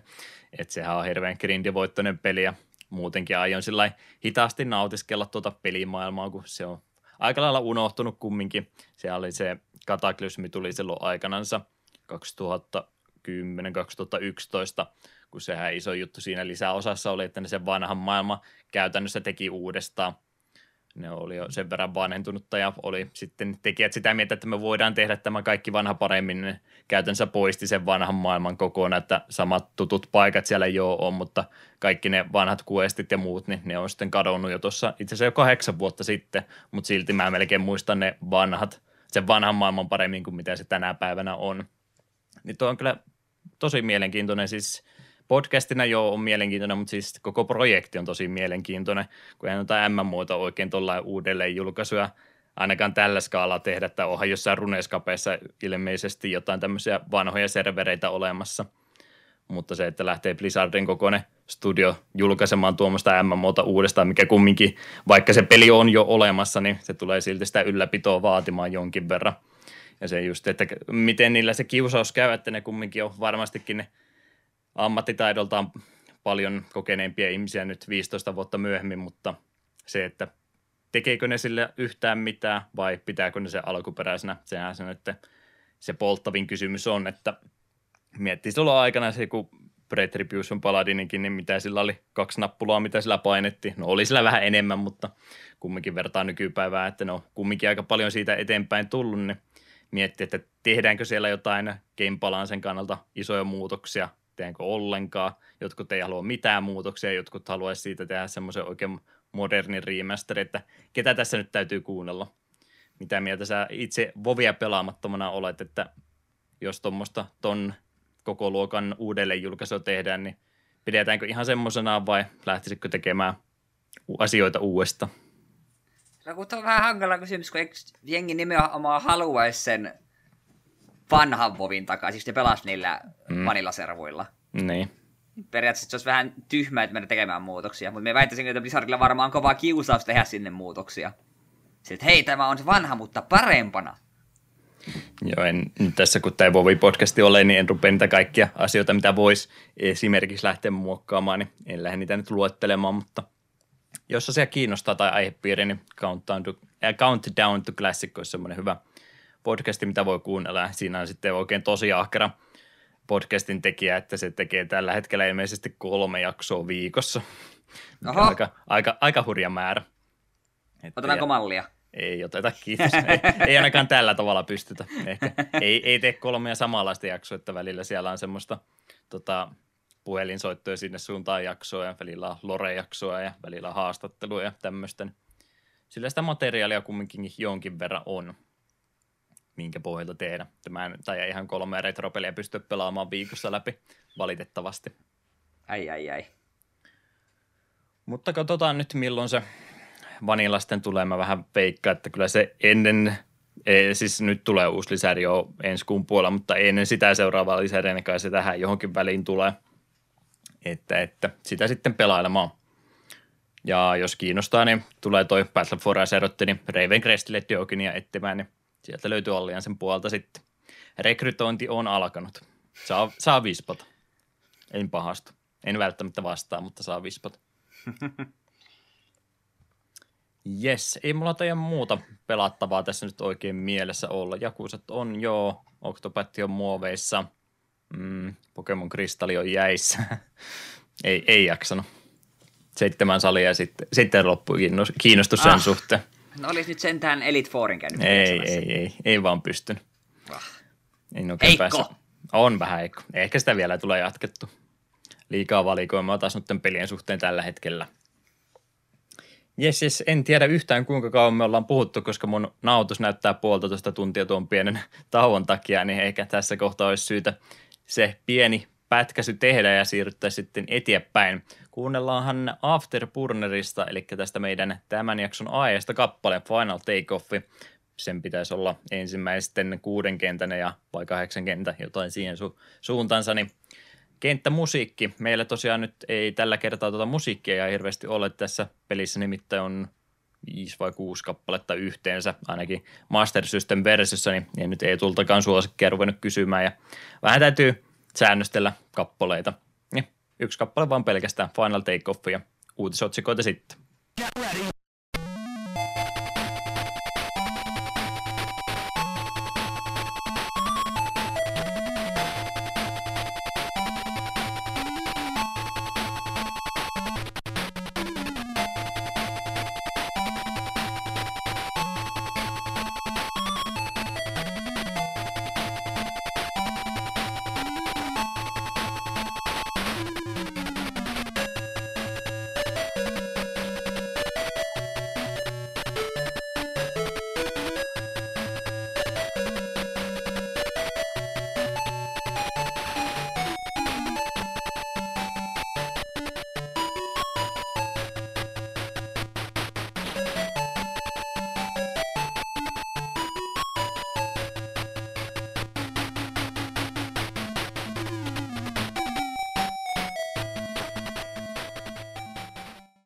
Uutisotsikoita siis meillä ihan kohtuullisesti. Neljä viikkoa tosiaan edellisestä jaksosta aikaa ja nyt on kyllä ihan sata varma, että mä oon jotain unohtanutkin. Käytin tämän tämmöisen lomakauden siihen, että en ihan niin aktiivisesti seurannut tuota peliuutisointia. Heinäkuussa muutenkin yleensä vähän hiljaisempaa on, niin olen todennäköisesti jotain missannut, mutta pahoittelut siitä. On meillä tässä nyt jonkin verran kumminkin, niin annahan ei tulla niin kovaa kuin pystyt. Joo. Ei, ei meillä kiire mihinkään ole, mutta siis omaan tahti. Hmm. Rarera aikanaan työskennellyt Paul. Mac... Mikä helvetti, sehän onnistui no. hyvin. Paul McHashek, ehkä se meni oikein, antoi haastattelun Rare Fan Base-sivustolle, jossa hän muisteli aikanaan julkaisematta Super Battletoads-peliä. Peli oli tarkoitus julkaista Game Boylle, mutta peli jätettiin julkaisematta, julkaisematta huolimatta siitä, että peli oli täysin valmis. Ilmeisesti julkaisija Trade West ei uskaltanut, uskonut pelin myyvän tarpeeksi hyvin. Joo, enpä ollut itsekään kuulla, että Game Boylle piti Battletoadsia tulla. Muutenkin mä aina ihan hämilläni, kun mä aina vaan muistan Nessin Battletoadsia. Olihan niitä siis muitakin olemassa. Oli se tämän tänne Double Dragonin kanssa oli se joku yhteispeli Joo. ainakin. Sitten on varmaan jotain muutakin ollut, mutta tuleeko sulle mieleen? Kyllä ne mun mielestä teki jotain Battletoads-pelejä, mutta niin no se arcade-versio tietysti oli joo. Mulla semmoinen mielessä Super Nintendo oli kaksi. Toinen oli just sen Double Dragonin kanssa ja toinen oli sitten erikseen, mutta en ole ihan varma. Hmm. Että, että joko ollaan ennakkotilattu Xbox One ja uusi Battletoadsi tavallaan se kiinnostaa, mutta se ei ole riittävä syy ostaa Xboxia. Hmm. Vähän vielä lisää tarvis. Vähän vielä lisää muutenkin kuin pelkkä Battletoads. Hmm. Mitä muita muistikuvia Battletoads-sarjasta? Tunnel. Siihen jäi. Siihen jäi. Tai jäädä itselläkin. En kyllä muista siitä eteenpäin. Save stateläkin se on hankala vetää, niin kertoo on. jo aika paljon. Jep. Meksikan Runner onneksi hoitaa sen pelaamisen mun puolesta. Mm. Joo, meillä varmaan enempää Battletoadsista. Ei ole, mutta mä voisin siihen väliin sanoa, ennen kuin mä oon ohan, niin tässähän taisi Summer Games Done Quickitkin olla välissä. Joo, niin oli. Katselitko yhtään? Öö, livenä katsoin vähän ja jälkikäteen en ole katsonut yhtään, vaikka siellä oli monta runia, mitkä kiinnosti. Enää en vaan muista, mitä, mitä runia ne oli. Mm. Siitä jo niin kauan aikaa on. Jep täytyy vilkastaa tämä taisi Final Fantasy 6 päättyä nyt tällä kertaa. Se oli aikanaan semmoinen Games kuitenkin vakio juttu, että aina päätettiin noin maratonit johonkin Final Fantasyn tai Chrono Trigger, ja ihan kiva, että ne teki sen nyt sitten pitkästä aikaa taas vähän sinne alkujuurille taas takaisinpäin menti. Yleensä mm. valitetaan, että ei pitkiä JRPGtä tuommoiseen vittis ottaa, mutta kyllä se mun mielestä yksi tai kaksi on ihan hyvä edelleenkin olla. Vaikka mm. meillä ja... se RPG Limit Break onkin, niin silti. Mm. Pitää se, niin se Final Fantasy 6 oli kyllä semmoinen, että se runimi ajattelin jossain välissä katsoa hmm. muutama, monessa osassa, mutta kuitenkin. Katselemisen arvoinen oli kyllä joo, ja toi ESA Marathon, eli Euroopan Speedrunner Assembly taitaa tässä nyt myöskin olla juuri alkamassa, kun tätä nauhoitellaan. Ei kerke katsoa kaikkea runeja. Ei vaan pysty. Mulla on YouTubessakin hirveästi katsomattomia videoita, kun ei vaan kerkeä enää. Ai voi voi voi voi. Mutta mennäänpä kuitenkin eteenpäin. Bitmap, Bitmap Books on jälleen julkaisemassa uutta Visual Compendium-kirjaa. NES ja SNES-kirjojen jatkoksi vuorossa olisi tällä kertaa Master System. Myös Sega on näyttänyt vihreää valoa projektille. Korkealaatuisten kuvien lisäksi luvassa on myös historia sekä haastatteluja. Ja rahoitusta haetaan tuttuun tapaan Kickstarterin kautta, ja vaadittu 65 000 puntaa on saatu jo rikottua, ja eli kaksinkertaisesti jopa Kirjan digiversio laitetaan jakoon tämän vuoden marraskuussa ja paperinen versio saapuu lukijoiden käsiin helmikuussa 2019. Joo, sen takia mainitsin siitä, että Segakin vihreitä valoa näyttänyt, kun Nintendohan taisi vähän silloin kapuloita rattaisiin laittaa, kun ne yritti noita Nessikirjaa tehdä. Sega on vähän mukavempi ollut kyllä näissä asioissa aina muutenkin. Hmm. Kirjallisuutta lisää hyllyyn siitä vaan. Se on aina ikävä noita proveita tänne asti postittaa ja ne PDF-muotoiset kirjat ei oikein itselle semmoisia mieleinen tapa noita ollut lukea, niin sen takia ollaan vielä toistaiseksi ainakin ilman menty. Jep. Ei oikein tablettiakaan, että siitä se olisi mukavin, mutta enpä ole semmoisiin sijoittanut ikinä. Mm. Niin kuin just niin kuin tuo, en mikä tuommoisen Kickstarterin viittis pistää, mutta jos, jos jostain kumman syystä joku tuommoisen kirjoissa päätys täällä ihan kaupan hyllylle, niin aivan varmasti Nessi tai Nessi lähtisi matkaa. Mm. Siitä ei ole epäilystäkään. Oishan se näppäri, jos joku erikoisliike noita pikkasen hyllynsä tilaisi kerralla useamman, niin sitten voisi harkita, jos täältä rajojen sisältä semmoisen saisi. Jep. Mutta eteenpäin. Japanin Amazon-sivuston listaus paljasti, että Kunio-kun pelisarjan 16-bitsit spin-off-pelit olisivat saamassa uudelleen julkaisun Super Famicomille. Fyysinen, fyysinen pelikasetti tuli sisältämään pelit Kunio-kun Dodgeball, Downtown Neketsu Baseball, Monogatari, olipa se nimi hirviö, ja Kunios Ouden. Julkaisupäiväksi eh, ehdotettiin elokuun 8. ja hinnaksi 6500 jeniä. Mitäs nämä kuniokunnit oli? Tämä kuulostaa hämärästi tutulta. Joo, siis kuniokunehan on enemmänkin ollut, mutta mitä ne tänne länsimaihin tuli, niin nehän aina nimes ne vähän eri tavalla. Että sä et varmaan ne Aa, hahmot sä aivan. tunnistat, mutta sä et tiedä, että se on kuniokun nimellä. Reversity okay. Ransumi taitaa olla sitä sarjaa. Niin, Dot, ja sitten... Dodgeball on myöskin. Ja totta kai kaikki aikojen paras jalkapallopeli, niin The World Cup. Mm.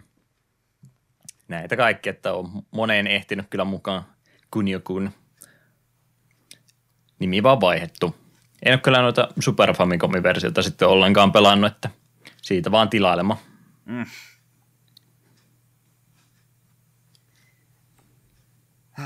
Eteenpäin. Huomaa, että hetken nauhoitettu, että ei niin jotenkin yhtään lähde nautista lukeminen. Mm. Pahoittelut siitä. Ihan raos. Saat jatkossa kirjoittaa itse, jos ei kelpo. Ei, ei se siitä kiinni ole. Hmm. Me, me, voisin vedota siihen, että olin tosiaan polttareissa viikonloppuna, mutta hmm. en, eilen, eilen en nauttinut juuri mitään alkoholia, niin se siitä ollut. vähän, oli... va, vähän vaan puhaltelee mikrofonista ohi koko ajan siellä. No sanotaan nyt näin, että jos me oltaisiin eilen nauhoitettu, niin olisi voinut olla vähän. Mulla olisi ollut heikko happi. Tuli perjantaina nautiskeltu aika paljon. Mutta joo, ei siitä sen enempää.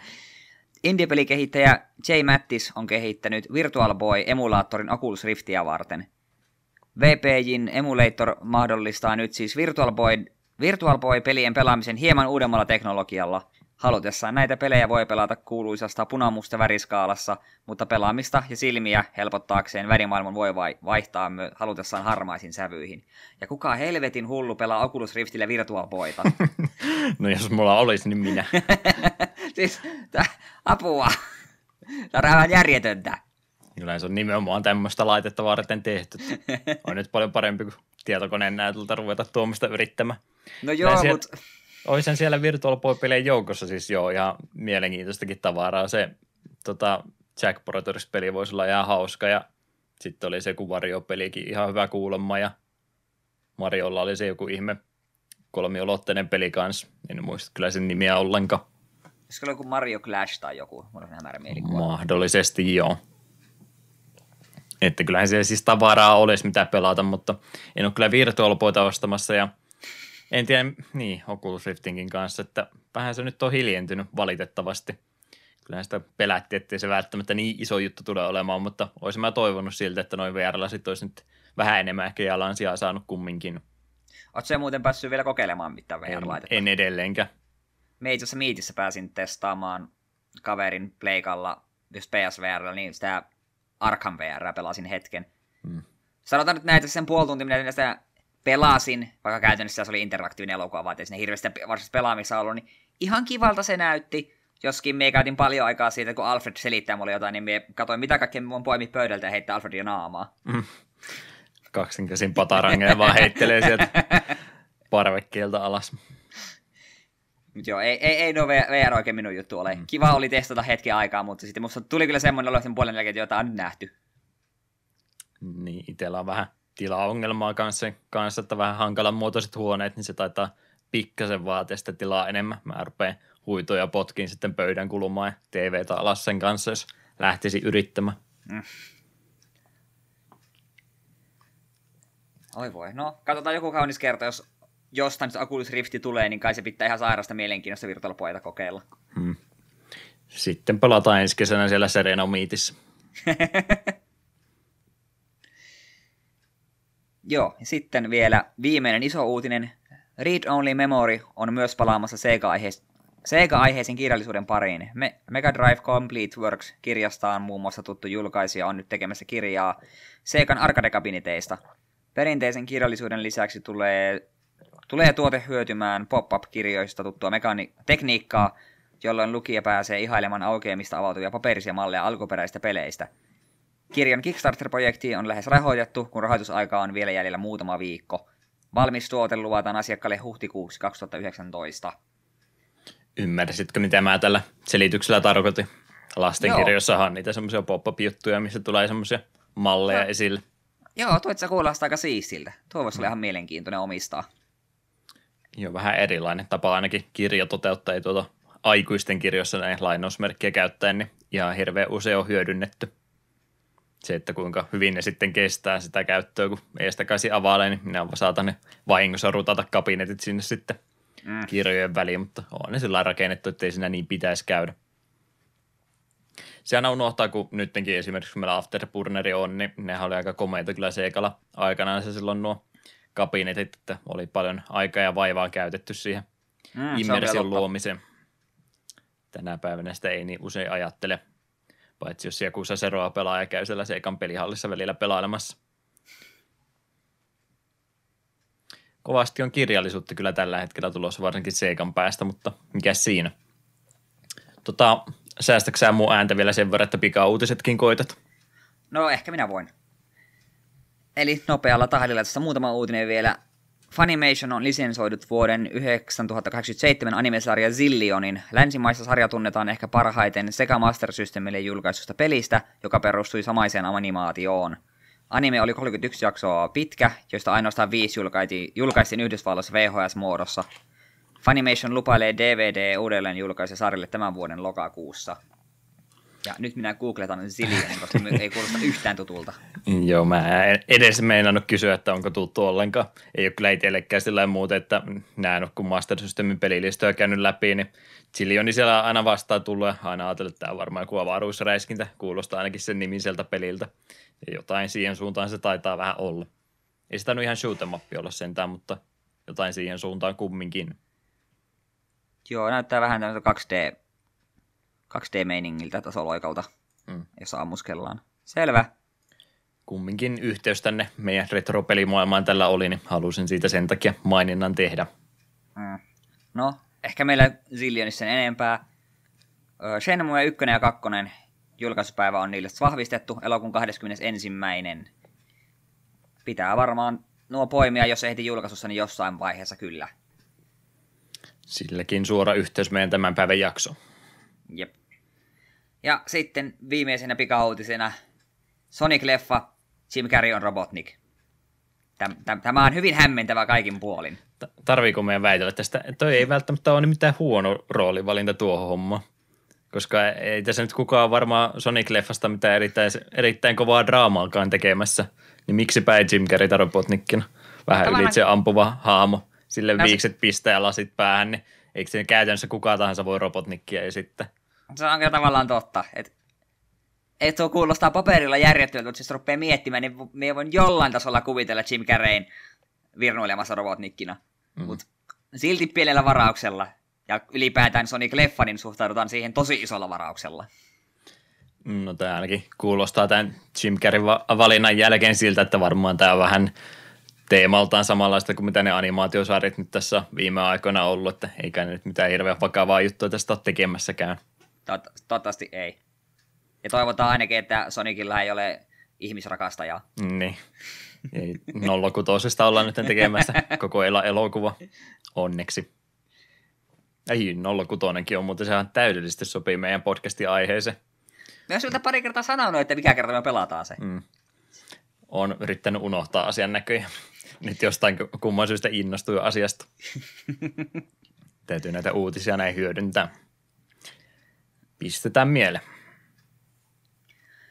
Sitten vielä olisi romhackingia, kokonaiset kaksi peliä. Ensimmäisenä Takahashi Meijin no Pouken Jima 4, eli Adventure Island 4. Hudsonin pelisarjan neljäsosa vuodelta 1994, NES-alustana ja kääntäjänä Synx Oxhide. En itse asiassa tiennytkään, että niitäkin noin monta ehti Nessille jo tulemaan. Mikä muistin, että useampi on, mutta mä olisin kyllä veikannut kolme. Emme mm. neljä olisi uskaltanut veikata.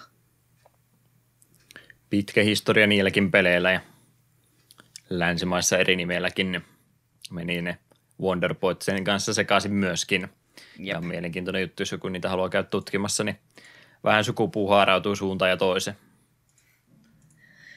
Sitten vielä Might and Magic Book 2, roolipeli Super Famicomille vuodelta 1993. Kattavan käännöstön lisäksi tekstiä on yhtenäistetty pelisarjan muiden osien kanssa, koska alkuperäinen japaninkielinen käännös oli muuttanut terminologiaa ensimmäisen ja toisen osan välillä, ja kääntäjänä Mr. Richard 999. Mahtia makia. Sekin pitkä, pitkä, pitkä, pitkä sarja. Omituisella tavalla aina tuota Japanin maasta löytyy näitä tämmöisiä tota, tota länsimaisia sarjoja, kun aina ajattelee, että ne pelaa niitä omia JRPG tässä vaan, mutta kyllähän on just Might Magicillä ja varsinkin jollain Wizardilla niin iso vaikutus aikanansa oli. Siitähän mm. se kumminkin JRPG-genrenäkin ne aikansa, alkunsa sai silloin aikanansa. Jep. Vähän vaan hankalia pelattavia tänä päivänä enää, että en tiedä, viittiinkö tuommoisen mukaan lähteä. Hyvä silti, että joku vaivaa nähnyt. Iso projekti varmastikin tuommoista peliä ruveta kääntämään. Juu, tekstiä on ihan hirvittävä määrä tuollaisissa aina. Jes, jes. Olisiko siinä meillä uutiset? Kaikkea en varmaankaan muistanut, mutta enimmät nyt varmaan ainakin. Eiköhän ole yhteen jakso ollut ihan riittävästi. Et halua mitään lisää, lisäyksiä tässä kohtaa tehdä. Ei mun kaikkea nyt tule mieleen mitään semmoista tärkeää, mitä olisi voinut tapahtua. Mm. Kesäkuukaudet yleensä vähän hiljaisempia, niin sallettakoon. Olihan siinä kumminkin jo aika hyvin.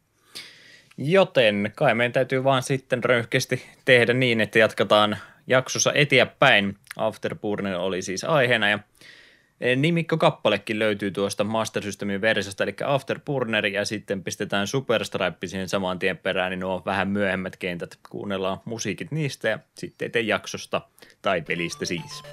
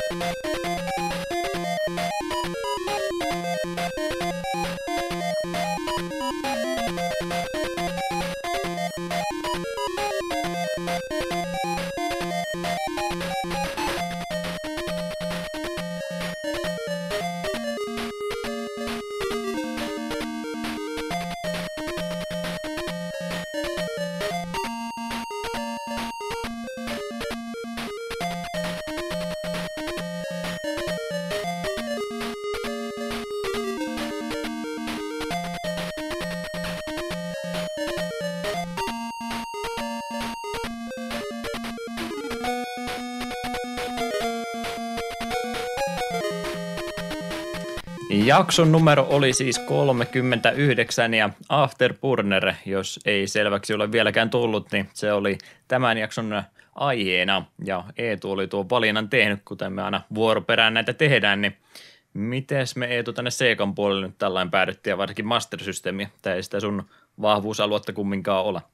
Sepä siinä juuri oli, kun me on Master System pelejä pelannut tosi tosi tosi vähän liian herkästi valitsi, menen valitsemaan Nintendo'n puolelta pelejä, niin minä ajattelin, että nyt minä ihan tietoisesti tutkin, mitä, mitä semmoista Master Systemillä olisi, mitä voisi mm. tätä varten pelailla. Ja Afterburneri osui silmään, koska se on kuitenkin semmoinen aika tunnettu teos ainakin Arkadesta, ja me ei olla jo itsellä tästä ollut pelistä mitään aiempaa kokemusta, niin ajattelin, että annetaan mennä.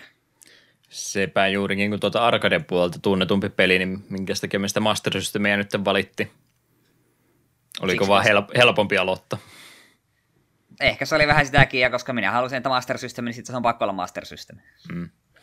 Joo, eli se vielä tarkennuksena, että se on se arcade-versio varmastikin se tutumpi versio monille, mutta nyt tällä kertaa pelattiin tämmöistä konsolikäännöstä tästä näin. Täytyy vähän mainita sitä arcadestakin toki joo, mutta tämä seuraavat sanat, mitä tulee suusta ulos, niin ne liittyy nimenomaan tähän Master System-versioon ja se on se meidän arvostelun kohteena nyt tässä jaksossa. Mutta, mutta koitetaan noita taustatietoja, jos mun ääni sen verran kestää, niin pikkasen tiivistä tekstiä antaa, mitä mä tuossa olin itselleni valmiiksi kirjoittanut. Eli Segan pelihän kyseessä, Sega julkaisema ja myöskin kehittäjä. AM2 on se lahkujaosto vähän samalla tavalla, kuten Nintendollakin ne omat R&D siellä on pyörimässä, niin Segalla on myöskin omat kehitysosastonsa aikanansa olivat. Nykyään ne taitaa olla kaikki itse pääyhtiö olla sulautettuna, että ei tämä erikseen näitä enää ainakaan julkisella tasolla olla, mutta aikanaan se hommat toimi näin isoissa peliyhtiöissä, että siellä oli ne omat kehityspopponsa, jotka, joilla oli sitten ne omat vastuualueensa, ja tämä AM2 oli 85 vuonna aloitettu yksi vanhemmista kehitysosastoista, jota Seikalla oli, ja tämän porukan vastuulla oli nimenomaan näiden arcade-pelien kehittäminen. Eli oikeastaan ne kaikki isot pelit, mitä Seikalta saatettiin ikinä miettiäkään, mitä on arcade-puolella ulos tullut, niin todennäköisesti AM2 on niistä vastuussa ollut. Myös jonkin verran konsoleille on tämä osasto noita pelejä tehnyt yleensä kumminkin nimenomaan just näitä heidän omia arcade-pelejänsä, niin niiden porttauksesta sitten ovat itse halunneet vastata, mutta kyllä siellä varsinkin nyt sitten myöhemmin, kun enää noita arcade-pelejä niin paljon enää ole kumminkaan tehty, niin myöhempinä vuosina siellä sitten enemmän ihan suoraan konsoleillekin tulleita peliä, mutta sekä että enemmän just sitä arcade-puolta kumminkin AM2 vastuualueella oli. Ja sitten myöhemmin tässä näin, kun kehitys on kulkenut omilla teillänsä, niin on joututtu sitten vähän monipuolistamaan heidänkin toimintaa. Mutta sillä ihan paperillahan tuota AM2 ei tänä päivänä enää ainakaan samalla tasolla taida olla, että osa isompaa kokonaisuutta on nämä kaikki pienemmät jaostot tänä päivänä. Öö, tosiaan Seika oli sitten julkaisijana tällä versiolla ja AM2 oli tämän Master Systemin käännöksenkin hoitanut, jota me tässä tänään käsitellään.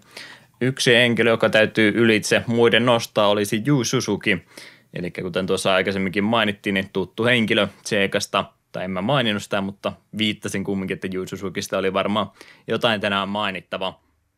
On yksi tunnetuimmista japanilaista pelin kehittäjistä ja toimi aikanaan lähes 20 vuotta tuo CKAM2 osaston johtajana. Ja sitä myöten oli myös noiden monien isojen ja tunnetuimpien pelien mukana ollut Yu Suzuki, eli monessa hänen käteensäkin aikanansa olleet – pitkän uran tosiaan tuolla AM2 palveluksessa teki, kunnes sitten tuossa missäkään kohtaa 2000-luvun puolivälissä, eli 00 vuosien puolivälissä, tai sitten se ristiriidat alkoi, siinä oli ilmeisesti muutama tämmöinen vähän huonommin menestynyt peli, siellä oli Shenmue 2 ja muuta, niin ei tarina ole ilmeisesti ainakaan julkisuuteen päätynyt, että oliko sitten Sega-aloitteesta vai miehen omasta aloitteesta, mutta pienen huonon jakson jälkeen niin sitten ruvettiin hänen valtaoikeuksia tai tämmöistä pääasemaa sieltä horjuttamaan ja pikkuhiljaa rupesi enemmän olemaan tämmöisissä niin valvontahommissa ja muuten vaan neuvonantohommissa käytännössä tuolla Seikan puolella. Samoihin aikoihin myöskin oli jo oman yrityksensä perustanut, eli tuon Eastnetin ei ilmeisesti ole East-pelisarjaan mitenkään liittyvä, että se on varmaan Yu Suzuki Net tuo yrityksen nimi. Niin, niin Tätä yritystä oli jo siinä Sega-aikana perustanut ja sitten totesi, että ehkä parempi näin tehdä, että hän lähti lopulta Segalta kokonaan ja siirtyi ihan täyspäiväisesti tuo oma yrityksensä palvelukseen. Ja, ja, ja siinä oli sitten monenmoista peliyritystä. Voitte käydä netistä itsekin lukevassa. Siellä oli jotain kosketusnäytöllä toimivaa tappelupeliä ja muuta. Paperilla varmastikin hienoa peliideaa, mutta käytännössä vähän huonosti – toimivaa projektia, niin ei näe oikein hyvin sitten ilmeisesti menestynyt. Vaihtelevaa menestystä kumminkin, että pääsi ainakin omia visioitansa mies toteuttamaan.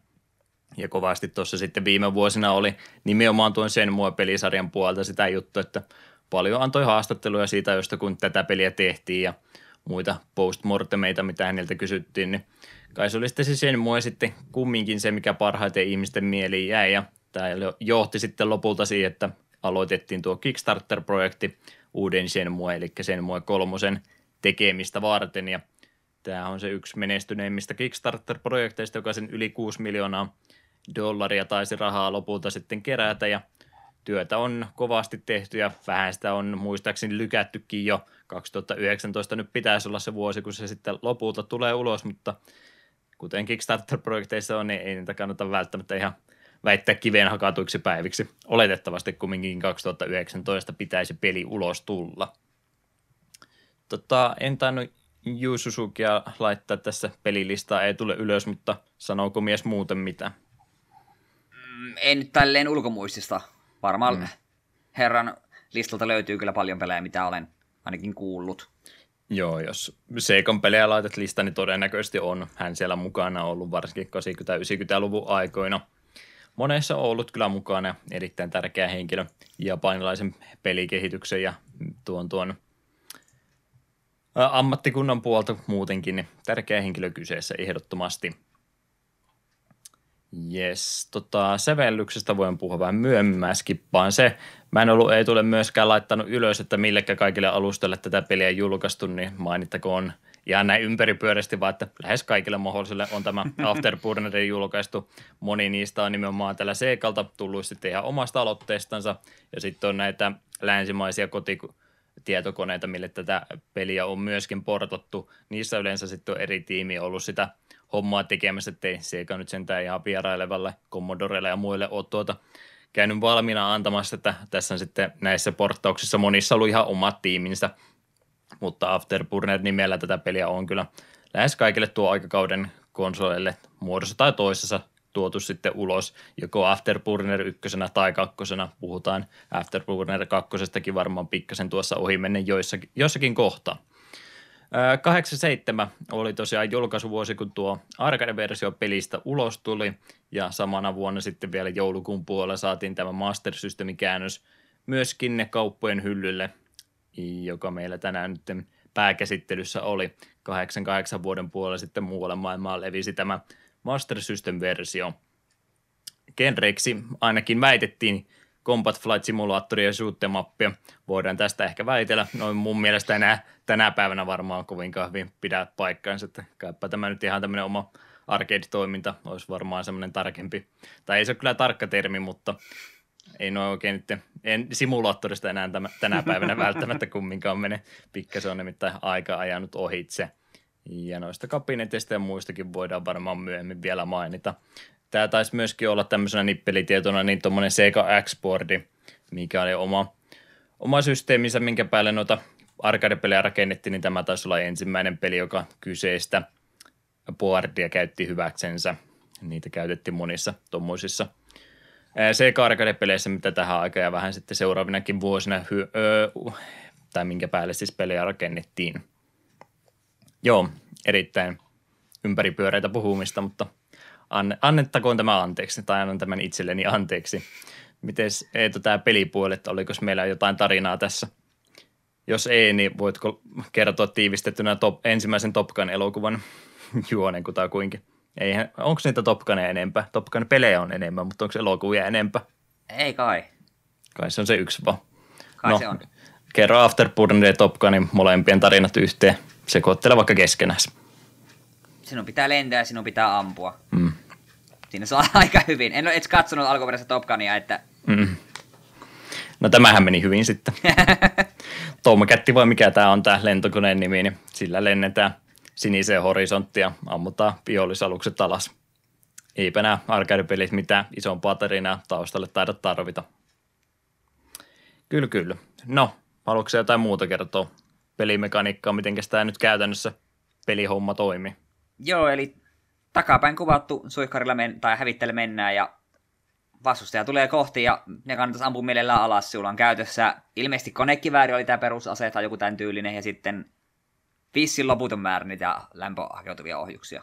Käsin tarkana versio oli rajallinen määrä. Tuossa niitä tuntuu olevan loputon määrä. En mä ainakaan huomaa, että tässä on loppunut. Joo, en mäkään ainakaan Master Systemin versiossa saanut niitä ikinä loppumaan, eikä tuossa mitään counteria myöskään ollut, että niitä rajallinen määrä olisi ollut, niin oletettavasti ainakin tässä käännöksessä niitä ihan loputtomia oli. Tämmöinen pieni muutos tässä versiossa ainakin on tehty. Mutta siinä kuitenkin tämän varsin simppeli pelihän tämä on, että vähän alustas ohjailet ja ammut vaan niin perkeleesti. Elä ikinä lopeta ampumista. Se on hmm. minun ohje. Ja vauhti tuntuu varsin hurjalta, kun horisonttikin rupeaa kallistumaan, kun kääntelet ja aluksi heittää kärryn pyörää ja kaikkea, että huhu. Mm. Vauhdik- vauhdikkaalta tuntuu suorastaan paikoitelle liiankin vauhdikkaalta. Kolmannesta persoonasta siis se ei nimenomaan mitenkään Afterburnerissa homma tehty, että ei tarvitse pelaaja ihan kaikkea kontrollointia tarvitse itse hoitaa, vaan että, no ei tämä siis raiteella mene, mutta eteenpäin liikkuminen on automaattista, että sulla ei siis ole kaasunappulaa tässä erikseen, vaan tämä menee vakionopeudella eteenpäin ja ainoa mitä pelaaja voi tehdä, niin täytyy sitten ää, väistellä käytännössä siis ylös alas vasen oikea on tämä liikkumisrata, mitä tässä pystyy tekemään ja noita genrejä, kun tässä ruvettiin miettimään, niin olisiko, voisiko tätä sanoa refleksipeliksi jopa suorasta? Vähän joo. Että väistöliikkeet on mitä pystyy tekemään ja sitten tietysti ne vihollisaluksetkin mielellään ampua alas. Ei itse asiassa pakko. Riittää, kun mennään vaan eteenpäin. Kun ehkä tärkeämpää on se elossa pysyminen. Kaikki Jep. muu on ylimääräistä. Mutta ei ole ihan simppeli peliä, että automaattisesti lennetään eteenpäin. Ainoa, mitä sun täytyy itse hoitaa, niin on nimenomaan se väisteleminen ja sitten vihollisaluksia alas ampuminen ja äh, sitten noita ohjuksia myöskin, mitä sieltä suuntaan tulee, niin niitä voi takaisinpäin ampua, jos oikein rohkealla päällä on, mutta tämä on sitten jo ehkä vähän ammattimaisempaa kikka kolmosta, jos rupeaa näin, näin tota, hyvin tätäkin peliä hallitsemaan, mutta riittää vaan kyllä, että niitä väistelee. Ohjuksethan käytännössä pitää suhu hokeutua, mutta nekin pystyy kyllä väistämään, kun tiukkoja käännöksiä tekee. Me yritin sitkeästi ampua kaikki läheiset ohjukset alas, koska mm. me järkeillit, eikä niitä, eikä niitä väistääkään voi. Joo, kyllä ne väistää onneksi pystyy, ettei ne niin hyviä hakeutuvia ohjuksia tässä pelissä ole. Muutenkin on tarpeeksi vaikea, niin jos ne suoraan kohti tulisi, niin sitten tämä olisi ihan kamala. Mm.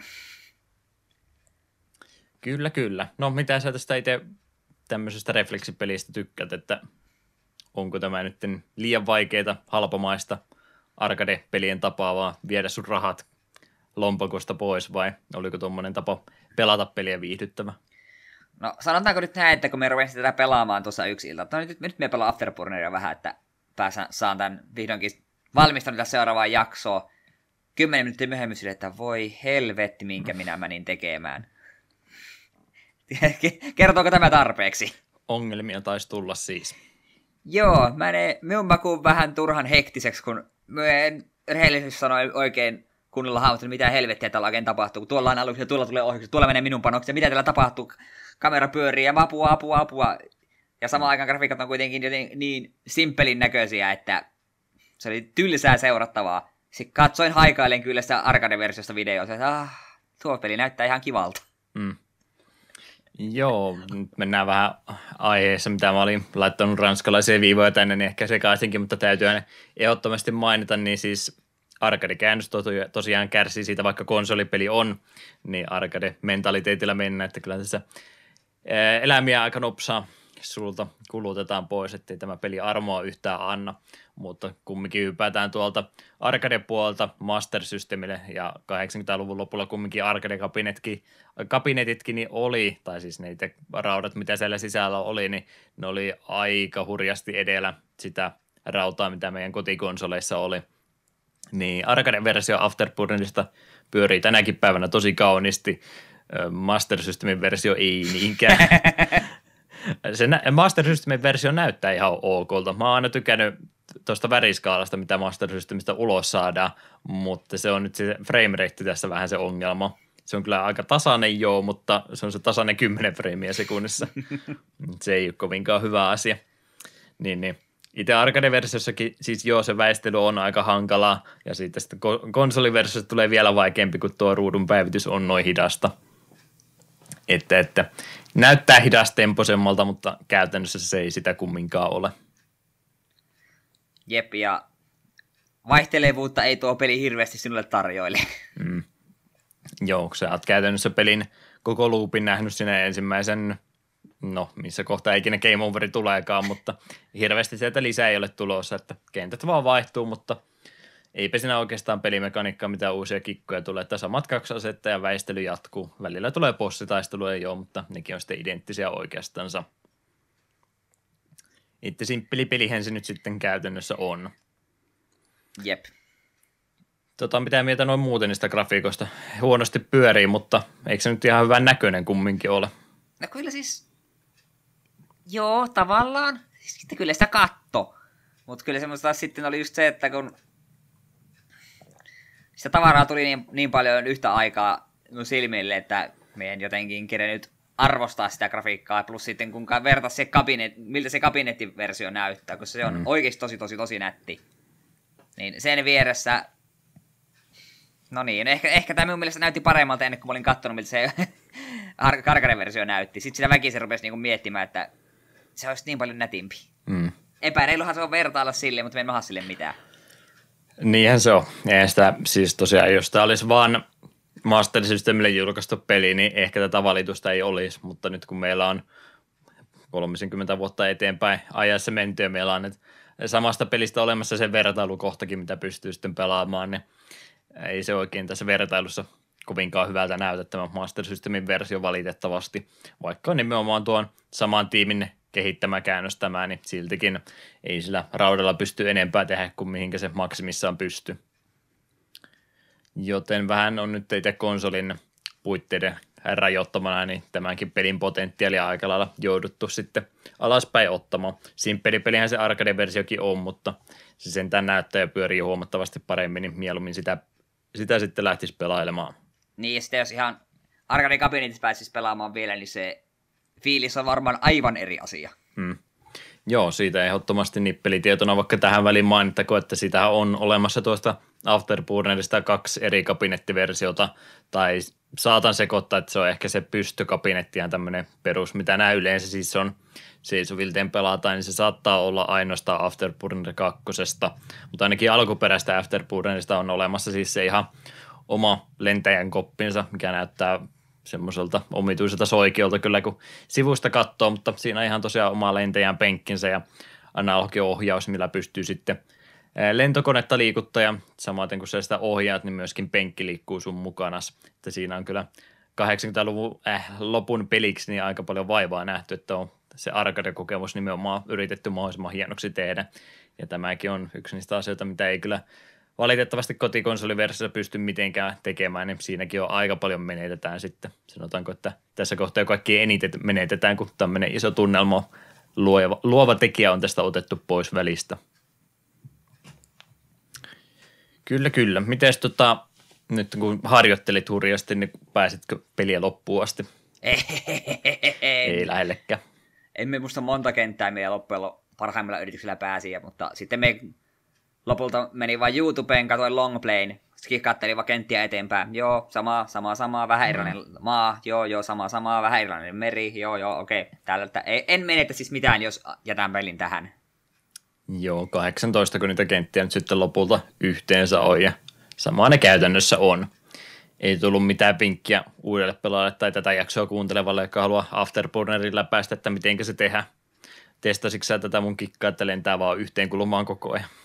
Me muistin, että sä sanoit, että jossain kulmassa se toimii, mutta me en muistanut mikä se oli, enkä jaksanut laittaa viestiä. Sen takia me katsoin vasta longplayn, enkä itse pelannut nurkassa piilossa. Mm, mun mielestä ne kaikki nurkat toimii sillä, että kun ah, okay. vetää johonkin nurkkaan koko ajan, niin ne kaikki ohjukset menee sitten ohitte. Ah, okei. Okay. Me oletin, että se oli joku tietty nurkka vaan, missä se toimii, niin siksi me en kokeilemaan. Ei mun mielestä pitänyt olla, mutta saatan okay. olla väärässäkin. Joo, se pyörähdysliike siinä kanssa on, millä pystyy näppärästi kyllä väistämään, mutta se jotenkin tuntuu siltä, että se on se sekunnin hyvä, kun se pyörähdys on käynnissä, mutta sen jälkeen saat sitten taas aika – suojaamaton siinä, että mä aika harvoin sitä kyllä hyödynsin, ellei vahingossa tullut painaneeksi semmoista. Joo, vahingossa mies enää pyöräksi ettein. Mm. Että tarkoitus ei ollut ikinä, mutta välillä se tuli sieltä automaattisesti kumminkin. Yes, yes. Äh, musiikkipuoli. Hiroshi Kawaguchi on tekijä, joka on musiikit tähän pelin säveltänyt. Varmaankin pelin krediteistä löytyy joku eri nimi. Ilmeisesti hänellä – en tiedä oliko omasta aloitteesta vai Seikan pakottamana, mutta joku taiteilijanimi, mitä hän tähän aikaan vielä käytti, mutta Kawakutsi on oikea, oikea nimi herralla, joka on musiikit tähänkin pelin tehnyt, ja niin on myös moneen muuhunkin Seikan peliin. Kyseessä on yksi Seikan pitkäaikaisemmista säveltäjistä. Afterburnerin lisäksi muun muassa Angon ja Outrun peleihin on musiikkia tehnyt, ja ymmärtääkseni edelleen tänäkin päivänä Seikan palveluksessa on, ja aina välillä hänen nimensä noissa uudemmissakin peleissä aina ilmaantuu, että on pitkän uran tehnyt ja nuorena aloittanut. Niitä ja 5-3 vai mitä vanha, että ei se mahdottoman vanha vielä. Ehtii vaikka mitä tekemään. Tota, tota, mitä ne on yleistä mieltä musiikeista. Me nyt niistä ei hirveästi puhumaan, kun ei tässä ole tuota musiikkivalikoimaa hirveästi ollut, mutta rassasko korvia vai millaista oli? Minun täytyy tunnustaa, että me en muista yhtä, miten pelimusiikit kuulosti. No ei, kyllä ne ei ole niin melodiavoittoisia, että jäisi pyörimään kovinkaan hyviä. Varmaan se yksi tekijä siinä on, että kun nuo kaikki ääniefektit tulee vielä sen päälle, niin ei niitä oikein nauttimaankaan missään vaiheessa. Joo, kun minulla yritän niin miettiä, niin ei, me en saa minkäänlaista mielikuvaa, miltä tämän pelin musiikit kuulostaa. Mm. Et se kertoo ehkä jotakin. Voi se voi olla, että ääniefektit vaan peitti ne niin hyvin, että mulle ei jäänyt mitään tuntumaa tämän pelin musiikeista. Kyllä mä ehkä sen piikki enemmän laittaisin, no käy tuossa jälkeenpäin kuuntelemassa, niin ehkä ne vielä siinäkään kohtaa niin hyvää tai suurta vaikutusta tee, mutta mä vähän veikkaan, että se nimenomaan jäätä hektisen pelimekaniikan sitten noita kaikkia ääniefektejä jalkoihin niin pahasti, että sen takia ehkä vähän unohdettava musiikkiraita tässä pelissä on. Mutta, mutta lyhkäinen soundtrack tai se kuusi kappaletta yhteensä pelistä löytyä. Master System-versiossa on nämä omat musiikkinsa, mitä me ollaan tässäkin jaksossa hyödynnetty, arcade-versiossa omansa, ja sitten Master Systemistä löytyy myös toinen vaihtoehto, eli tuolla Japanin maassa, missä aina kaikki oli niin paljon parempaa, niin tuohon Master Systemin Japanin versio oli mahdollista lisätä sitten lisälaajennuksena Yamahan valmistama tämmöinen oma chippinsä, en muista sitä koko nimeä, mutta joku Yamaha FM-laajennusosa oli kyseessä, minkä kun sinne koneeseen iski kiinni, niin sulle sitten avautui lisää äänikanavia ja muutenkin sitten Yamahan mainiota tekniikkaa, mitä moni muukin konsoli sitten hyödynsi, niin Yamahan tekemät äänet, niin saatiin paljon tämmöinen arkademaisempi soundtrack myös itään kotikonsolista ulos, niin, niin oli tämmöinen mielenkiintoinen vaihtoehto, että löytyy tuosta pelistä sitten vaihtoehtoinenkin musiikkiraita, ja jos tämä musiikkipuoli nimenomaan enemmän kiinnostaa, niin suosittelen lämpimästi käydä vaikka YouTubesta kuuntelemassa ja vertailemassa, että minkälainen ero tuolla Master System ja Arcade-versiolla on. Kyllä se mun mielestä, vaikka mulla nyt ei mikään kovinkaan hyvä sävelkorva ole, niin Arcade-versio kuulostaa kyllä paremmalta, joo. Master System-versio kuulostaa nimenomaan siltä, kun Master System-pelit kaikki mun mielestä vähän tuntuu kuulostava. Myönnän, että en ole tarpeeksi Master Systemin pelejä edelleenkään pelannut, mutta kaikki jotenkin kuulostaa Sonic, Sonic-peleiltä, mitä Master Systemilla on ikinä tehnyt, että en tiedä mistä se johtuu, täytyy varmaan perehtyä tähän paremmin, että siellä on niitä jotain tiettyjä sampleja ja soittimia, mitä ne Master Systemillä ylikäytti sitten, mutta yleensä ihan hyvältä kuulosti, tai ainakaan ei niin pahasti ärsyttänyt kuin jotkut Mega Drive-pelit sitten, mitkä käytti oikein kunnon särökitara. Kyllä, kyllä. Mitä muuta haluat Eetu sanoa? Tästä pelistä tässä kohtaa. Loppuyhteenvedon saat vaikka tähän kohtaan myöskin vetää, koska mä en niitä muita versioita ollut nyt ylös kirjannut. Mie voin loppuyhteenvedona sanoa, että aika ikävä kokemus tämä oli. Tai ei nyt mm-hmm. ikävä kokemus on väärä sana, mutta silloin se turha. Että emme tätä oikein voi miten, millekään tavalla niin kuin suositella, että se on, jos haluaa pelata Afterburnerin, niin kannattaa ennemmin vaikka sitten sitä arcade-versiota emuloida. Mm-hmm vaikka se kabinettiin pääsiskään, kun kyllä tämä Master System-versio valitettavasti on sen verran raakille. Joo. Ei, ei, ei ollut kovin nautillinen kokemus. Liikaa kompromisseja kyllä Master Systemin version kanssa jouduttu tehdä, että varmasti 87 vuonna tämä on ollut ihan, jos ei nyt tee kovinkaan hyvä, niin tarpeeksi, mutta tänä päivänä sekään ei tunnu enää riittävää, että sen verran helpompi jo tuota arcade-versiotakin pelata. Ja se, mikä mä haluaisin tässä kohtaa nyt esille nostaa, niin jos haluaa nimenomaan kotikonsolilla päästä pelaamaan tätä vähän parempana, niin Mega Drivein sitten Afterburner 2 ehdottomasti mieluummin kuin tämä Master Systemin peli. Afterburner 2 on vähän erikoinen, ehkä nimiä mistä valta. Kyseessä ehkä enemmänkin Street Fighter 2 ja Super Street Fighter 2 tyyppinen hyppy, että ei ole oma pelinsä kyseessä, vaan Afterburner 2 on käytännössä ykkönen, mutta vähän niin kuin ehostettuna. Ja se, että hypätään tuonne Mega Drive kautta Genesiksen raudan puolelle, niin se jo auttaa todella paljon. toki vaikka käy tuossa jakson jälkeen vertailemassa, miltä Mega Drive Afterburner 2 näyttää verrattuna tähän Master Systemin ykköseen, niin se on jo aika iso hyppi ja ollaan jo tosi lähellä arcade-versiota, vaikka resoluutio pienempi onkin, mutta pelin nopeus ja tempo, niin se on kumminkin huomattavasti lähempänä sitä arcade-versiota, niin mieluummin jos Afterburneria haluaa pelata, niin suosittelen ykkösen jättämään välistä ja sinne kakkosen sitten suoraan vaan ainakin konsoliversioiden kanssa – pitää pitää tuo mielessä ja sitä jossain vaiheessa testailla ihan vaan, että tällaisen niin kuin paletin siistimiseksi. Mm. Kyllä, kyllä. Eli ei tätä taidetaan nyt valitettavasti tälle pelille antaa, tai ainakin tälle versiolle. Jep, ja, ja mua on pari kertaa sanottukin, että epäreiluhan tätä verrata arcade-versioon, mutta jos on olemassa parempi versio, niin ei, mieti, ei se minun mielestä oikeuta siihen, että meidän pitäisi tälle antaa armoa. No ei, ja jos tämä olisi pelkästään vaan tämä Master System-versio tätä pelistä olemassa eikä mitään muuta, niin ei mun mielipide siltikään muuttuisi mihinkään. Niin, se on totta. Silloin tässä vain unohdettu peli, jossa ei olisi niinku mitään oikeastaan hyvää. Nyt siitä on olemassa se hyvä tieto, että siitä on olemassa parempi versio. Mm. Näin on. No, ei meillä tai muuta tästä pelistä siis valitettavasti olla sanottavaa. Ei tällä kertaa oikein kolahtanut, mutta näin käy joskus. Jep. Ei voi muuta sanoa. Red Out-musiikki vielä tästä pelistä olisi mulla käyttämättä ending temen lisäksi, niin pistetään se vielä pyörimään ja sitten olisi varmaan aika ruveta tätä jaksoa pistämään pakettiin.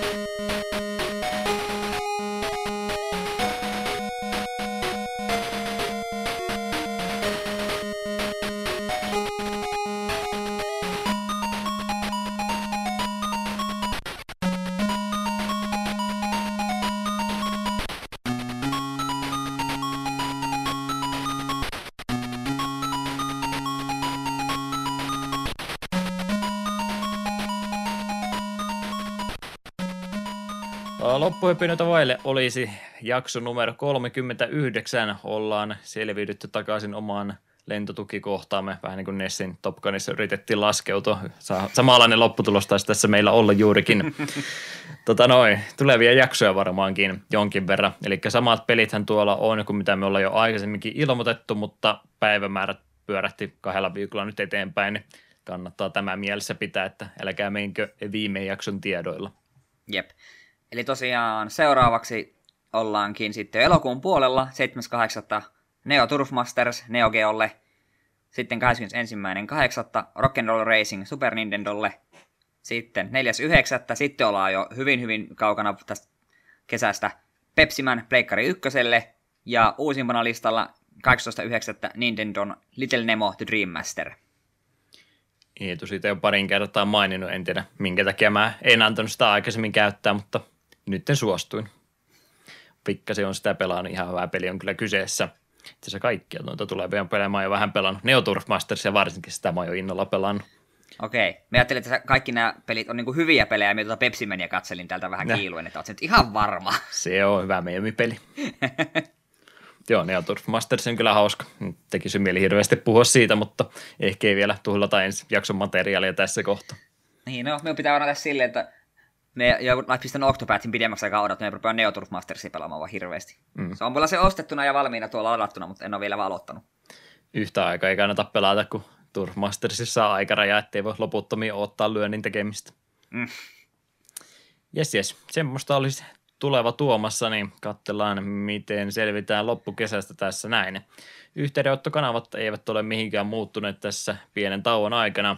Kotisivut takapölkky.wordpress.com, Gmailista löytyy sähköposti ilman ö-pisteitä siis molemmat, ja Facebookissa ja Twitterissä myöskin ne somekanavat sekä Discordi, mihinkä aina joku välillä tulee, ja se on aina erittäin mukava, vaikka ollaankin Eetun kanssa lurkkereita, niin meidän täytyy ehkä palkata joku semmoinen ahkera kirjoittaja pitämään sitä yllä.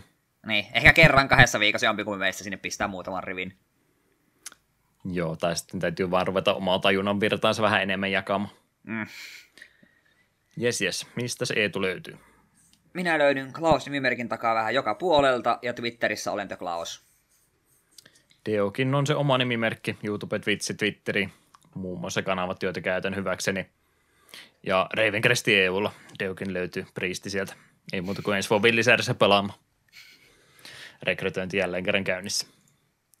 Aina päällä. Hyvä, hyvä. Tota, City 202 on Afterburnerin ending temen nimi ja sitä minä hyödynnän juurikin tällä hetkellä taustalla. Miten se Eetu saatesanoja? Oletko muistanut lisätä listalle? Minä itse asiassa juuri ennen kuin nauhoittamaan, niin minä tiesin tasan tarkkaan millä sanoilla mä haluan lopettaa. Joo, Tämä... mä, mä rupesin tässä venyttää näiden avattuja Magic-korttien puolesta. Pitääkö mun täältä ottaa flavor-tekstiä äkkiä lennosta? Mutta siis joo, minä annan teille tärkeän neon teille kaikille. Minä itse tämän asian niin kuin ymmärsin. Tuossa perjantaina tosiaan oli ne polttarit. Kuunnelkaa tarkasti.